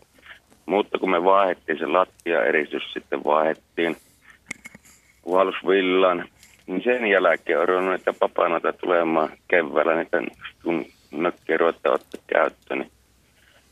Mutta kysymys kuuluu, että osaako hiiri olla sisäsiisti, että sille omalle verkostolle, minkä se on rakentanut, niin niillä on oma vessa ikään kuin. Nyt se tulee kovia kysymyksiä. Niin. Tulee kovia kysymyksiä. Ja mulla pitäisi olla valokuvia sitä verkosta, mutta ikävä kyllä, kun se tietokone, mikä mulla oli, niin mä en tiedä, onko mulla tallessa. Se oli ihan niin kuin oikein niin kuin kaupunkiverkosto. Ja joo, ainoa oli tämä niin sanottu vessa, minkä ne oli rakentanut, missä oli niitä papanoita. Olen hämmästynyt. Ja, ja se, että ennen sitä lattiapurkua, niin ei minä vuonna ollut tuota niin sisällä papanoita. Joo. Hmm. Hiirillä oli kuitenkin, ma- kuitenkin mahdollisuus ennen sitä purkuakin tulla sisään, vai? Oliko se niin tiivis, että sen takia niitä ei ollut siellä? Se on kato, rossipohja, niin. Eli se on ilmassa, eli siellä on niin kuin se välitila, minnekin ne on rakentanut sen kaupunkiverkoston. Mutta jo, mistä ne sitten sinne huoneeseen on päässyt silloin? Ei ne siihen aikaan, ne ei, niin. ne ei, ei käynyt edes siellä. Niin, mutta olisiko niillä ollut mahdollisuus tulla jostain raosta? Ois varmaan ollut mahdollisuus. Joo. Mutta se mielenkiintoinen kysymys mm-hmm. tässä on, että kun niillä se oma kulkureitti kaupunkiverkosto oli ja sitten niillä oli oma niin kuin, huussi, missä ne oli käynyt tarpeella. Missään muualla mm-hmm. katuverkossa ei ollut papanoita. Okei. Okay. Äh, mä estän vaihtoehtoisen teorian tälle näylle. Äh, olisiko mahdoll- onko mitenkään mahdollista kysyä näin, että se mikä näytti hiirten huussilta olisikin ollut lepakon jätöksiä? Ei. Ei. Lepakot ei ole ollut siellä ja se on lattiarakenne, niin lepakot ei yleensä lattiarakenteessa ole. Ei. No, joo, ja, mä mietin, että millaisen on yhteydessä seinään, mutta... Että onko se voinut olla jotenkin väliseinien välissä, mistä se uloste olisikin tullut? Ei. Ei, ei pääse siellä. Okei. Okay. Kun ne väliseinät käytiin, tai ne ulkoseinät käytiin läpi, niin ei sieltä ole päässyt mikään lepakko läpi.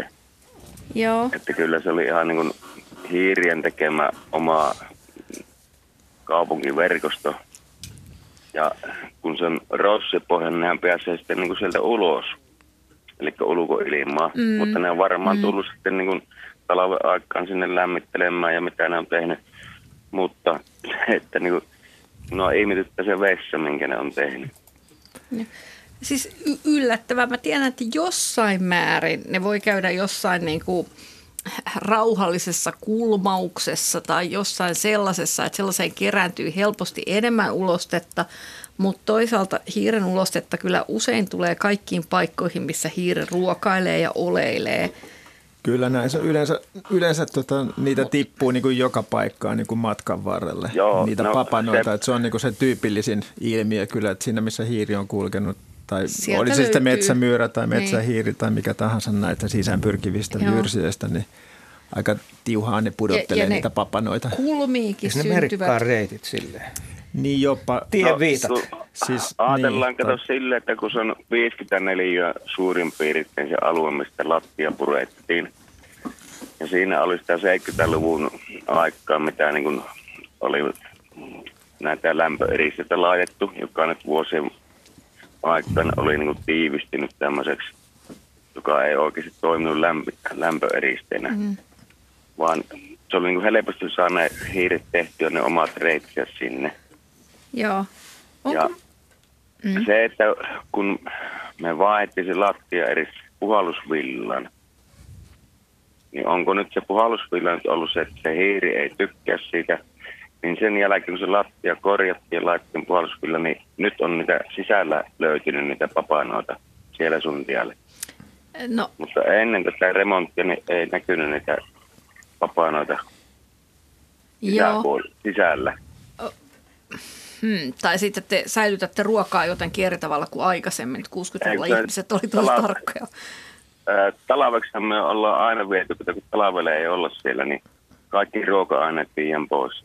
Okay. Ihan samalla tavalla on toimittu ennen lattiaremonttia kuin lattiaremontin jälkeen. Voi tietysti olla siinä materiaalissa joku, siltä mikä vaikut- on epäilyttävää. Siltä se nyt vaikuttaa, jos se remontti nimenomaan on muuttanut sitä hiirten käytöstä, niin voisi mm-hmm. suurella syyllä epäillä, että sillä materiaalilla on ollut edelleen vaikutusta. Edelleen mä mietin, että jos ne ulosteet tuli yhteen kasaan, niin onko se ollut paikka, jossa ne hiiret on jostain syystä oleilleet poikkeuksellisen niin kuin runsaasti tai käyneet syömässä? No yleensä semmoisissa paikoissa, se missä hiiret on paljon oleskellut, niin mm-hmm. siellä on myös paljon papanoita.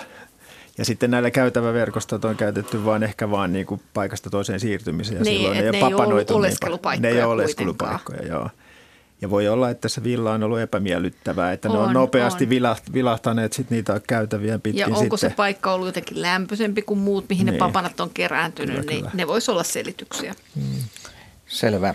Kiitoksia Mikalle kysymyksestä. Kuunnellaanpa seuraava soittaja, mitä hänellä on mielessään. Leena Okkerman Vihdin Nummelasta. Terve. Terve. Ja nyt sinun kysymys tähän kohtaan. Joo, tämä on tämmöinen vähän huvittava juttu. Mun auto on tuollaisessa avoimessa katoksessa. Ja nyt on jo toinen kevättalvi, kun talitintti käy auton sivuikkunan vieressä olevalla peruutuspeilillä peilaamassa. Että miksi? Olen tuossa miettinyt, että luuleeko se, että peilissä näkyy puolisoehdokas vai peilaako se itseään vaan sen takia, että onko sulat hyvässä järjestyksessä? Miten se käyttäytyy siinä peilatessa? Onko yhtään huonotuulinen vai iloinen? Siinä se vaan, vaan hyppelee ja välillä nokalla nopauttaa siihen peiliin ja että tuota, en osaa sen paremmin sanoa. Puolustaako reviiriä nyt? Niin, sitten? Mä veikkaisin, että siinä on, saattaa olla herra, joka käy, käy, käy peilaamassa itseään, mutta ei, ei ole nyt ihan jyvällä siitä, että onko siellä niinku taistelukaveri mahdollisesti niin olemassa. Ja, mutta tota, ja, et västäräkillähän tämä on suht yleistä, että västäräkkejä näkee, että ne, ne on niinku autojen peilien kimpussa ja jaha.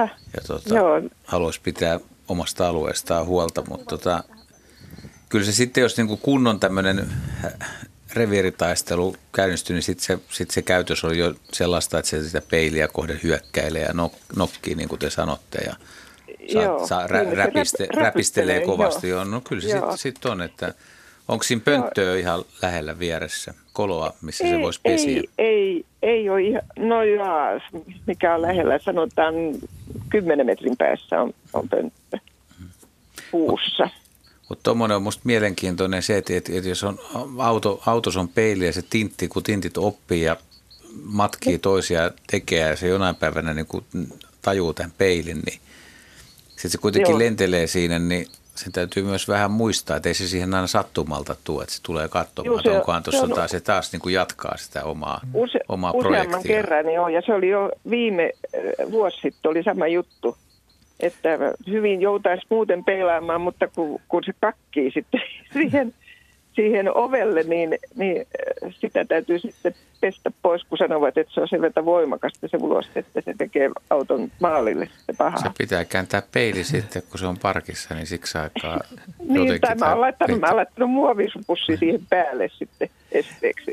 Nehän on talvisaikaan tiaiset suht sosiaalisia, kun ne liikkuu parvissa ja silloin niillä ei ole tämmöistä niin kuin reviirikäyttäytymistä, mutta nyt tässä kevään myötä sitten, kun ruvetaan etsiskelemään niitä pesäpönttöjä ja sitten pesäreviiriä, niin se muut, käytös voi sitten muuttua, eikä sitten koiraat varsinkaan suvaitse sitten saman lajin koirasta siinä, taikka toista tinttikoirasta ihan siinä lähellä. lähellä. Ja tämä nyt voi olla sellaista tunnustelua tähän aikaan vuodessa, että pikkuhiljaa aletaan hakeutua niihin pes- pesäreviireille ja katsellaan, että minkäs näköisiä tyyppejä muita täällä sitten liikuskelee samoilla kulmilla ja pitäisikö niille sitten antaa vähän kyytiä vai suvaita ne tässä lähistöllä? Tuo talon to- toisella puolella on, on mulla toi syöttöpaikka, missä on linnunsiemeniä ja ne, siinä, siinä käytetään niitä paljon, mutta ei, ei ne siinä kovasti paljon tappele, mutta siinä saattaa kolmekin lentää yhtä aikaa syömään ja sitten äkkiä pois ja sitten tulee seuraavat kolme siihen syömään.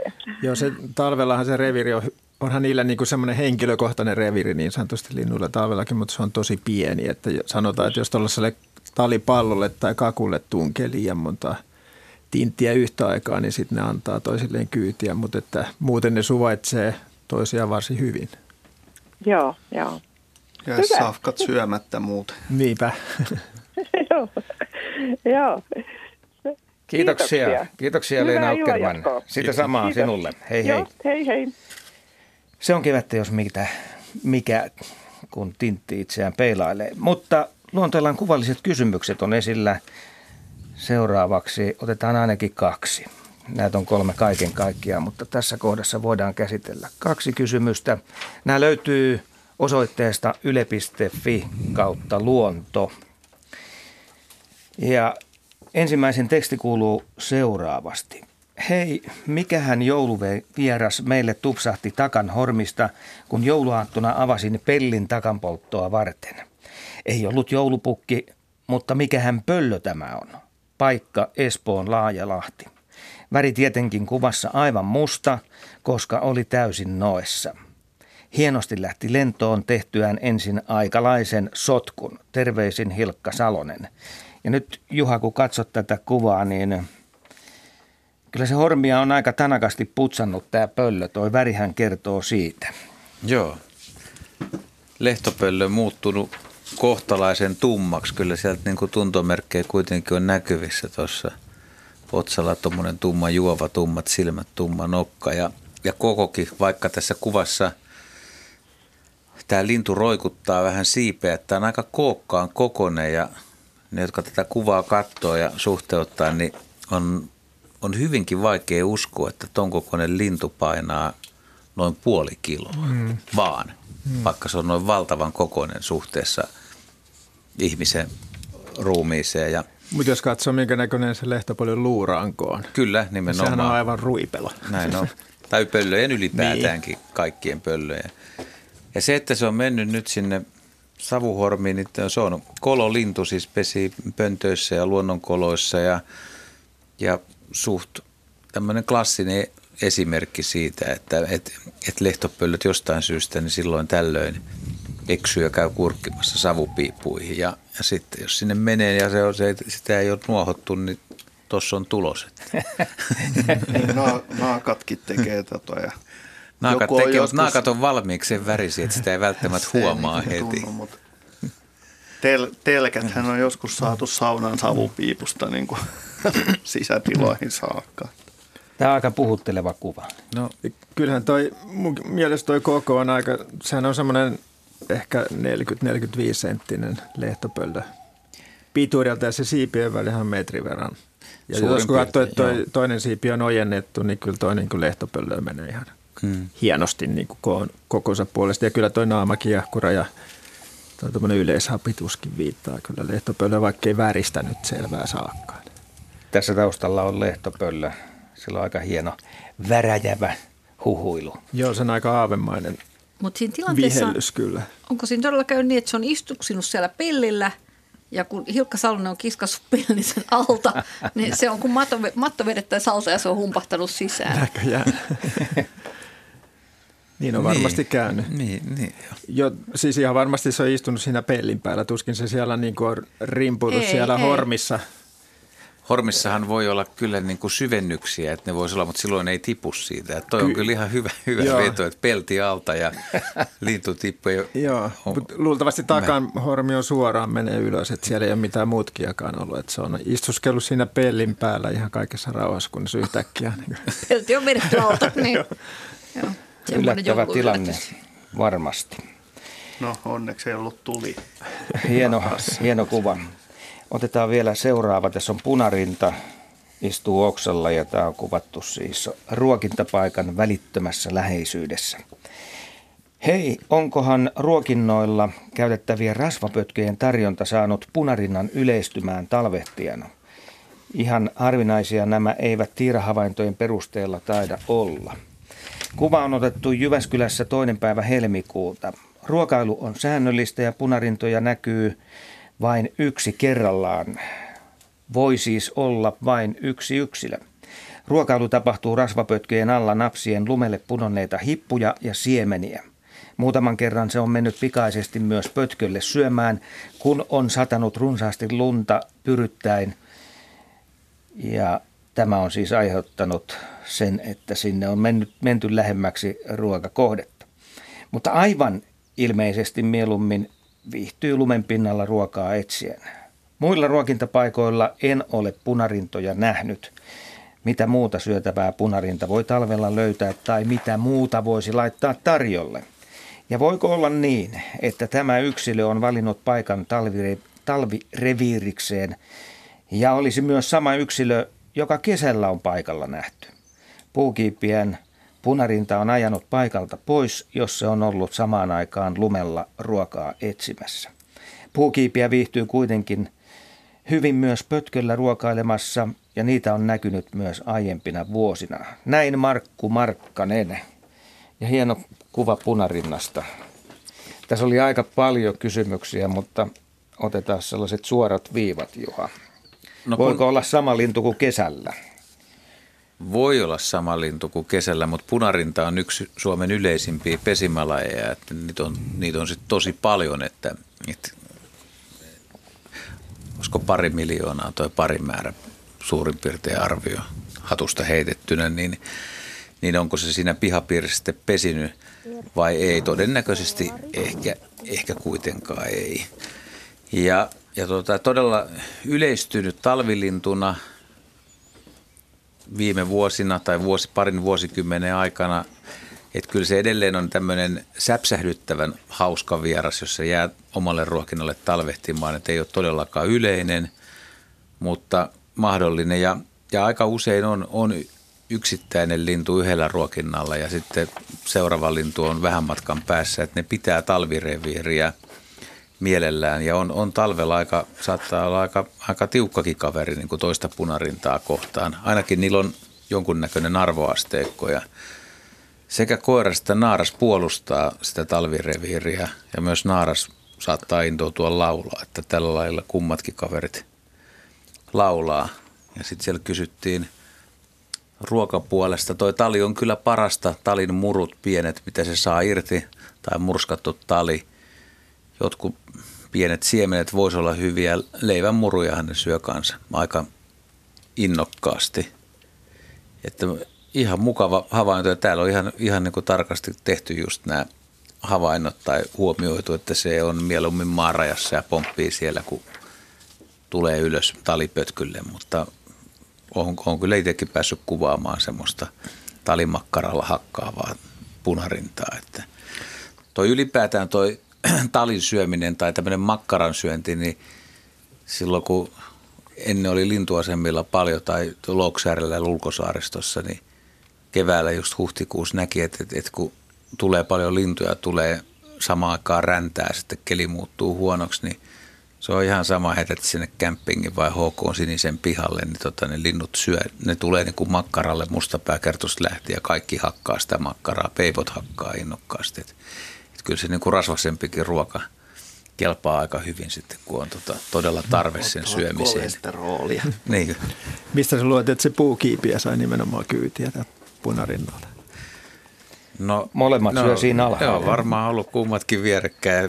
Isommathan voittaa pienemmät, niin kuin tiedät yleensä. Niinpä. On. Ja ne, molemmat niin. Tosiaan mielellään syö niitä murusia, joita putoilee sieltä niin kuin joo. maasta. Joo. Kun tikka käy siinä vähän ruokailemassa talipötköllä, niin siinähän lähtee kyllä särmää, no, särmää kulmista pois. Ja varmasti lentelee. On siellä alhaalla sitten syötävää. Ei puukiipi et saisi kauheasti kiusata ja ajaa pois. Kyllä siinä riittäisi kummallekin. Niinpä. Se syö aika vähän. Mm. Nämä kuvat muuten löytyy sitten osoitteesta yle piste fi kautta luonto. Ja yksi on käsittelemättä vielä, mutta me ehditään se käsitellä hetken kuluttua. Otetaan seuraavaksi soittaja mukaan. Erkki Pollari Viitasaarelta, terve. Terve, terve. Ja mitäs haluat kysyä? Niin, kun nuo metsänpuut on tullut tutuksi tähän ikään, niin että kiinnittänä huomiota ja miettinä sitten tuolla, kun koivujakin metsässä kaataa polttopuuksi ja en, ennen sillä oli töissäkin nuorena, että mistä ne on ne kantikkaat reijät tullut siihen koivun ulkokuoreen siinä yle, ylempänä, kun ne muutaman millin kokoisia kantikkaita reikiä kiertää niin kuin renkana koivu ympäri, että onko jonkun elukan vaikka muurahden tekemiä, kun niitähän väliin näkee sitä runkoa myöten kulkeva ylös ja alas, että kuinka korkealle ne mennyt, että, että on, onko ne joku, joku joka olisi niin kuin keväällä ma, ma, kuoren, kuoren tehnyt reijän ja mahlaa sitä imeä, että, että täm, tämmöistä on ajatellut tulko. Onko paha?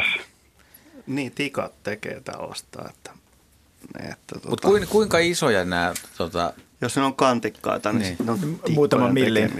Muutama niin, millin. Semmosia, sanotaan semmoisia kolmen millin kokoisia noin keskimäärin. Ja kun ne, ne on likellä toisensa ja renkana kiertää aina sitten koivu ympäri ja monesti. Ja se sitten on tietysti koivu sitä kohti vähän sitten niin kuin paksumpi. Ja sitten se on niin kuin, varmaan siitä johtuu sitten se...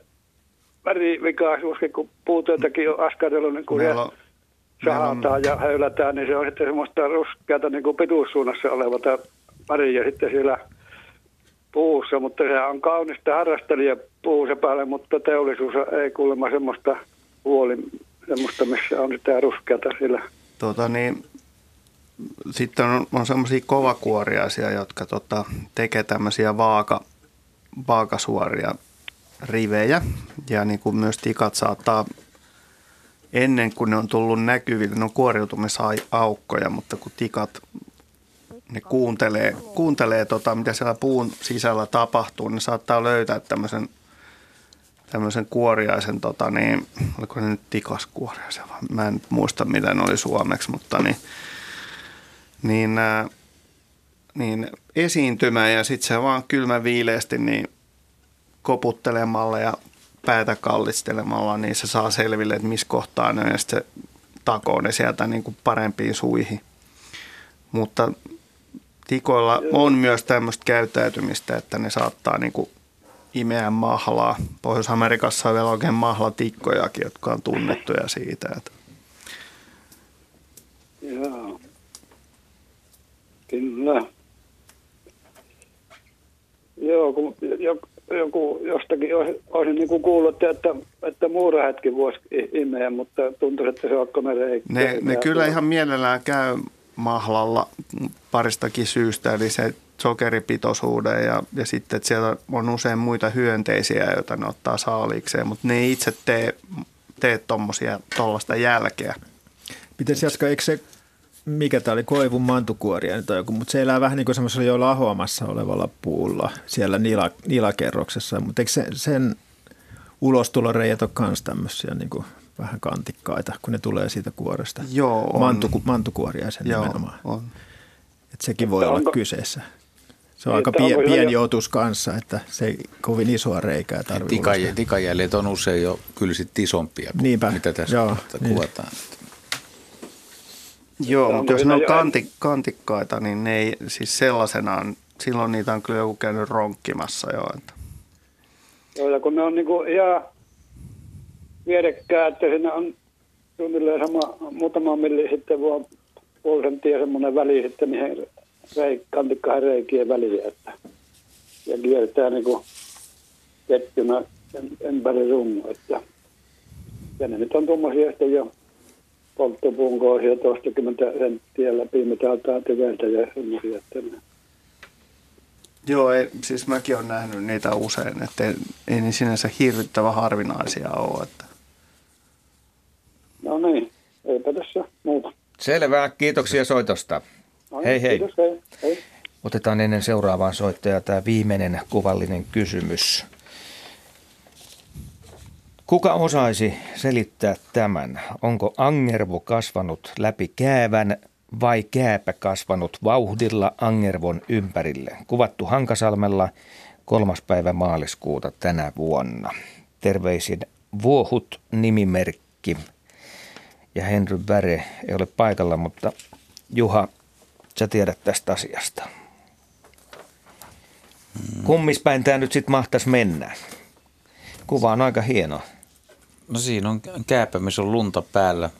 En tiedä, olisiko taulakääpä mahdollisesti. Ja eikö käävät kasva sillä lailla, että jos siinä on neste, niin ne lähtee kiertämään, ne sitä syrjäytää. Kyllä. Se jää sinne keskelle. Viimeisenä on tullut lumi. Et tota, mutta onhan toi ollut pitkään sitten paikallaan tuossa, koska toi kääpä on kumminkin tämän mukaan useita senttejä, eikä se nyt ei, ei heti se kasvaisi niin kuin vuodessa. Mutta monet jäävät on yksivuotisia, monet käävät kuitenkin. Että mutta tämä, tämä ei näytä, se, ei näytä semmoiselta. Tämä. Tuo on aika, tuo angervan varsi on aika tuommoinen, kun se kuivuu, niin tuommoinen puutunut, että se on niin kuin kestää kyllä Joo, useamman talven, vuodenkin. Talven sehän, on ta, sehän on törröttäjä ja jos, jos ei se nyt tota, maadu ja se pysyy tuommoisessa kuivassa paikassa, niin sehän no, voi kyllä, säilyä niin, useamman no. vuodenkin. Vähän, vähän kyllä epäilisi, että mahtaako. Että, että mutta kasveilla on myös voimaa kasvaa läpi, kyllä sekin tiedetään. Että. Joo, mutta niin, ei, en en usko, ei, ei tässä, ei tässä tapauksessa kyllä. Ei. Kyllä mä luulen, että kääpä pyörittää siinä ympärillä. Mikä puulaisen muuten on? Koivolta se Koivolta näyttää. näyttää. On se, joo, on se koivu. On se koivussakin, joo. joo. No, tästä lähdetään. Kuristaja kääpä. Joo. Ja seuraavaksi puhelimessa on Pekka Kulonen Asikkalasta. Hyvää iltaa. Hyvää iltaa. Mulla olisi semmoisia havaintoja liittyen näihin, näihin tähän punaiseen kirjaan. Mä olen tässä kaksituhattaluvun alusta lähtien eh, pitänyt mökkiä tuolla Vaskojoen suulla. Ja, ja säännöllisesti joka kevättalvi pitänyt siellä sitten pääsiäisen tienoissa viittä matikan koukkua. Äh, alkuaikona sain parhaan saaliin seitsemäntoista matikkaa puolessatoista viikossa. Ja sitten ne, ne on pikkuhiljaa vähentynyt ja, ja tota, nyt viime talvella sitten, kun pieniä matikoita ei enää tullut, niin sain vihjeä, että suurempi syötti ja syvempään, niin sain kaksi semmoista kahden ja puolen kilon matikkaa. Ja, ja tota, tämä, että ne mateet on selvästi vähentynyt, niin se on sitten tuosta, tämä on siis Vaskojoen suulta. Kun, kun sitten samaa matkajokeen la, laskeva Kettujoki, joka tulee Mutusjärveltä, Leutolahdesta, niin siellä on Riutulan kyläyhdistyksen pilkkikisat joka, joka kevättalvi ja ne voitettiin säännön mukaan aikaisemmin mateella. Se made, made otti pilkkiin siellä keskellä päivää. Ja olen itsekin kahdella mateella sen kisan kerran voittanut. Mutta sitten, sitten tota, ne mateet vaan ei enää tullut siihen matalaan Keppijoki-suuhun, vaan, vaan tota, nyt niitä on voitettu sitä ahvenilla ja harjuksilla. Et mare, mare on siellä selkeästi vähentynyt, ja tästä voisi nyt sanoa, että kahdessa vesistössä niiden alajuoksulla. Joo, kyllä. Mä en nyt kysytä, että mitä varten, mutta niin. Että tämä vaan tukee sitä käsitystä, että, siis, että mare on ainakin vähentynyt. Siis Vaskojokisuulla tarkoittaa sitä kohtaa, missä Vaskojoki laskee Paatajärveen. Joo, joo. Nimenomaan. Niin, no joo, ihan varmasti todellisia havaintoja, ja tämä madehan on yksi näitä lajeja, joita kalastetaan runsaasti, ja niiden saaliiden runsauden vaihtelusta ja tämmöisistä yksikkösaalista on on tämä työryhmäkin, jossa tota noin, ja arvioitiin tätä kalojen uha, uhanalaisuutta, niin päätynyt siihen tulokseen, että madekannat on taantuneet. Mutta enemmänkin sitä taantumista on havaittu nimenomaan Etelä-Suomessa ja sitten meidän rannikkovesissä, nimenomaan esimerkiksi Suomenlahden ja Saaristomeren rannikolla.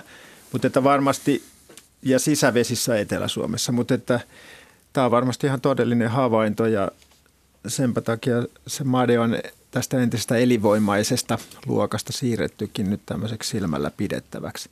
Joo, se, nyt täytyy taas seurata seuraavat kymmenen vuotta, että miten tämä kannan kehitys, ken, kehitys liittyy. Joo. Sehän voi olla luontaista vaihteluakin, että ei sitä välttämättä tiedetä ei, ei kaikissa, tiedä, kaikissa paikoissa, mutta että saattaa sitten olla joku muukin tekijä. Toisaalta tuolla tuolla alueella niin ei nyt varmaan ympäristömuutoksia ole hirveästi, jos no. ei nyt puhuta ihan ilmaston lämpenemisestä, niin ja esimerkiksi veden laadussa ei välttämättä ole tapahtunut ei. mitään isoja ei. muutoksia, tai pohjien laadussa, tai näiden kutupaikkojen ei. laadussa.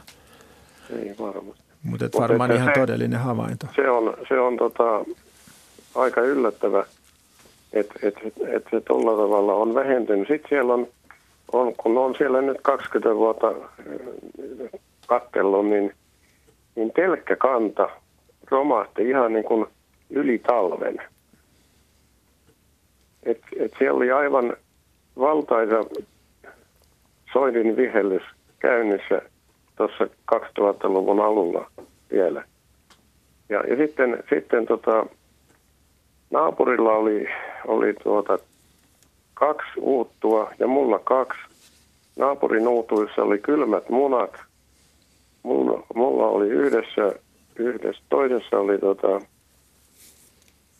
kuolleet kuoriutumassa olevat poikaset ja, ja toisessa oli emo ö, kuolleiden munien päälle.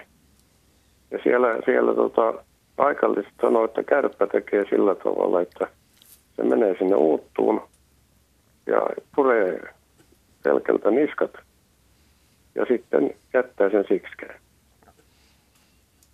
Mutta tämä tapahtui siinä yhteydessä, sitten kun se romahdus ilmeisesti oli jo tapahtunut.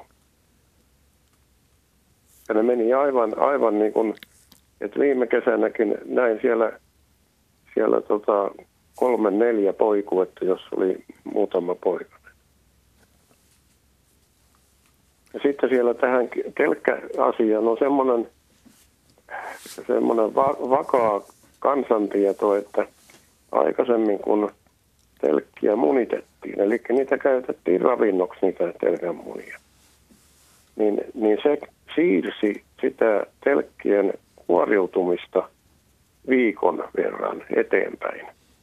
Se on muni siihen päälle uudet munat mm. ja hautona sitten. Niin, niin siitä oli sitten seurauksena, että ne, ne, se alkukevään kylmien riski väheni. Ja, ja sit näin, näin ne telkänpoikaset selvisi paremmin sitten, sitten siitä, siitä alkukeväästä. Eivät paleltuneet. Sitten tietysti ei siellä kukaan erään muuta kuin harrastusmielessä pidä uuttuja. Et siinä Vaskojokin varrella, niin Tirroon mennessä siellä on semmoisia ikivanhoja telkänuuttuja, jotka on tipahtanut puusta alas. Tämä, tämä on yksi, yksi. Mutta se uutun puute nyt ei enää ole, ole syynä siihen, kun ei siellä ole pelkkiä. Mielenkiintoinen. Kiitoksia, Pekka. Ha- havainto, tota, varsinkin tämä, että, että telkka olisi niin kuin ihmisen avulla pärjännyt paremmin, että on tota, munitettu ja poi- siirtynyt se kuoriutumisajankohta. Ja, ja joinain vuosina se voisi ollakin ihan hyvä, mutta kyllä pääsääntöisesti niin kyllä, kyllä varmasti niin kuin ne linnut itse, itse tietää, milloin pesitään ja milloin munitaan. Et, ja kärppätarina ihan jännä. Hyvinkin mahdollista, että joku peto on siellä alueella, joka, joka lisää sitä vaikutusta, että lintukanta vähenee ja sitten joku muu syy on se, että mik, miksi ei esimerkiksi yhtä paljon telkkiä tuu sinne pesimään kilpailu jonkun muun kanssa, mutta tota, ihan, ihan jänniä tietoja kyllä kieltämättä. Tämä oli maaliskuinen luontoilta. Täällä paikalla olivat Juha Laaksonen, Ari Saura, Jaakko Kullberg ja Heidi Kinnunen. Ja minä olen Asku Hauta-aho. Luen vielä yhden viestin, joka on lähetetty tänne. Se on aika hauska. Tervehdys. Tämä ei ole kysymys, vaan pieni tarina, mikä sattui äidilleni kahdeksankymmentä vuotta, siis ikää. Oli kaksikymmentäkahdeksan astetta pakkasta simossa. Äiti laittoi uuden talipötkön keittiön ikkunan taakse ruokintapaikalle. Hän tuli sisälle ja katsoi, maistuuko pötkylä. Juu, maistui. Tintti oli käynyt nokkimassa juuri siitä pötkön yläpäästä, missä oli oikein sulaa talia. Lentänyt sitten rautaisen koristeen päälle ja liipannut nokkansa siihen. No sulatari, sul, sula tali tartutti Tintin nokan kiinni siihen rautaan.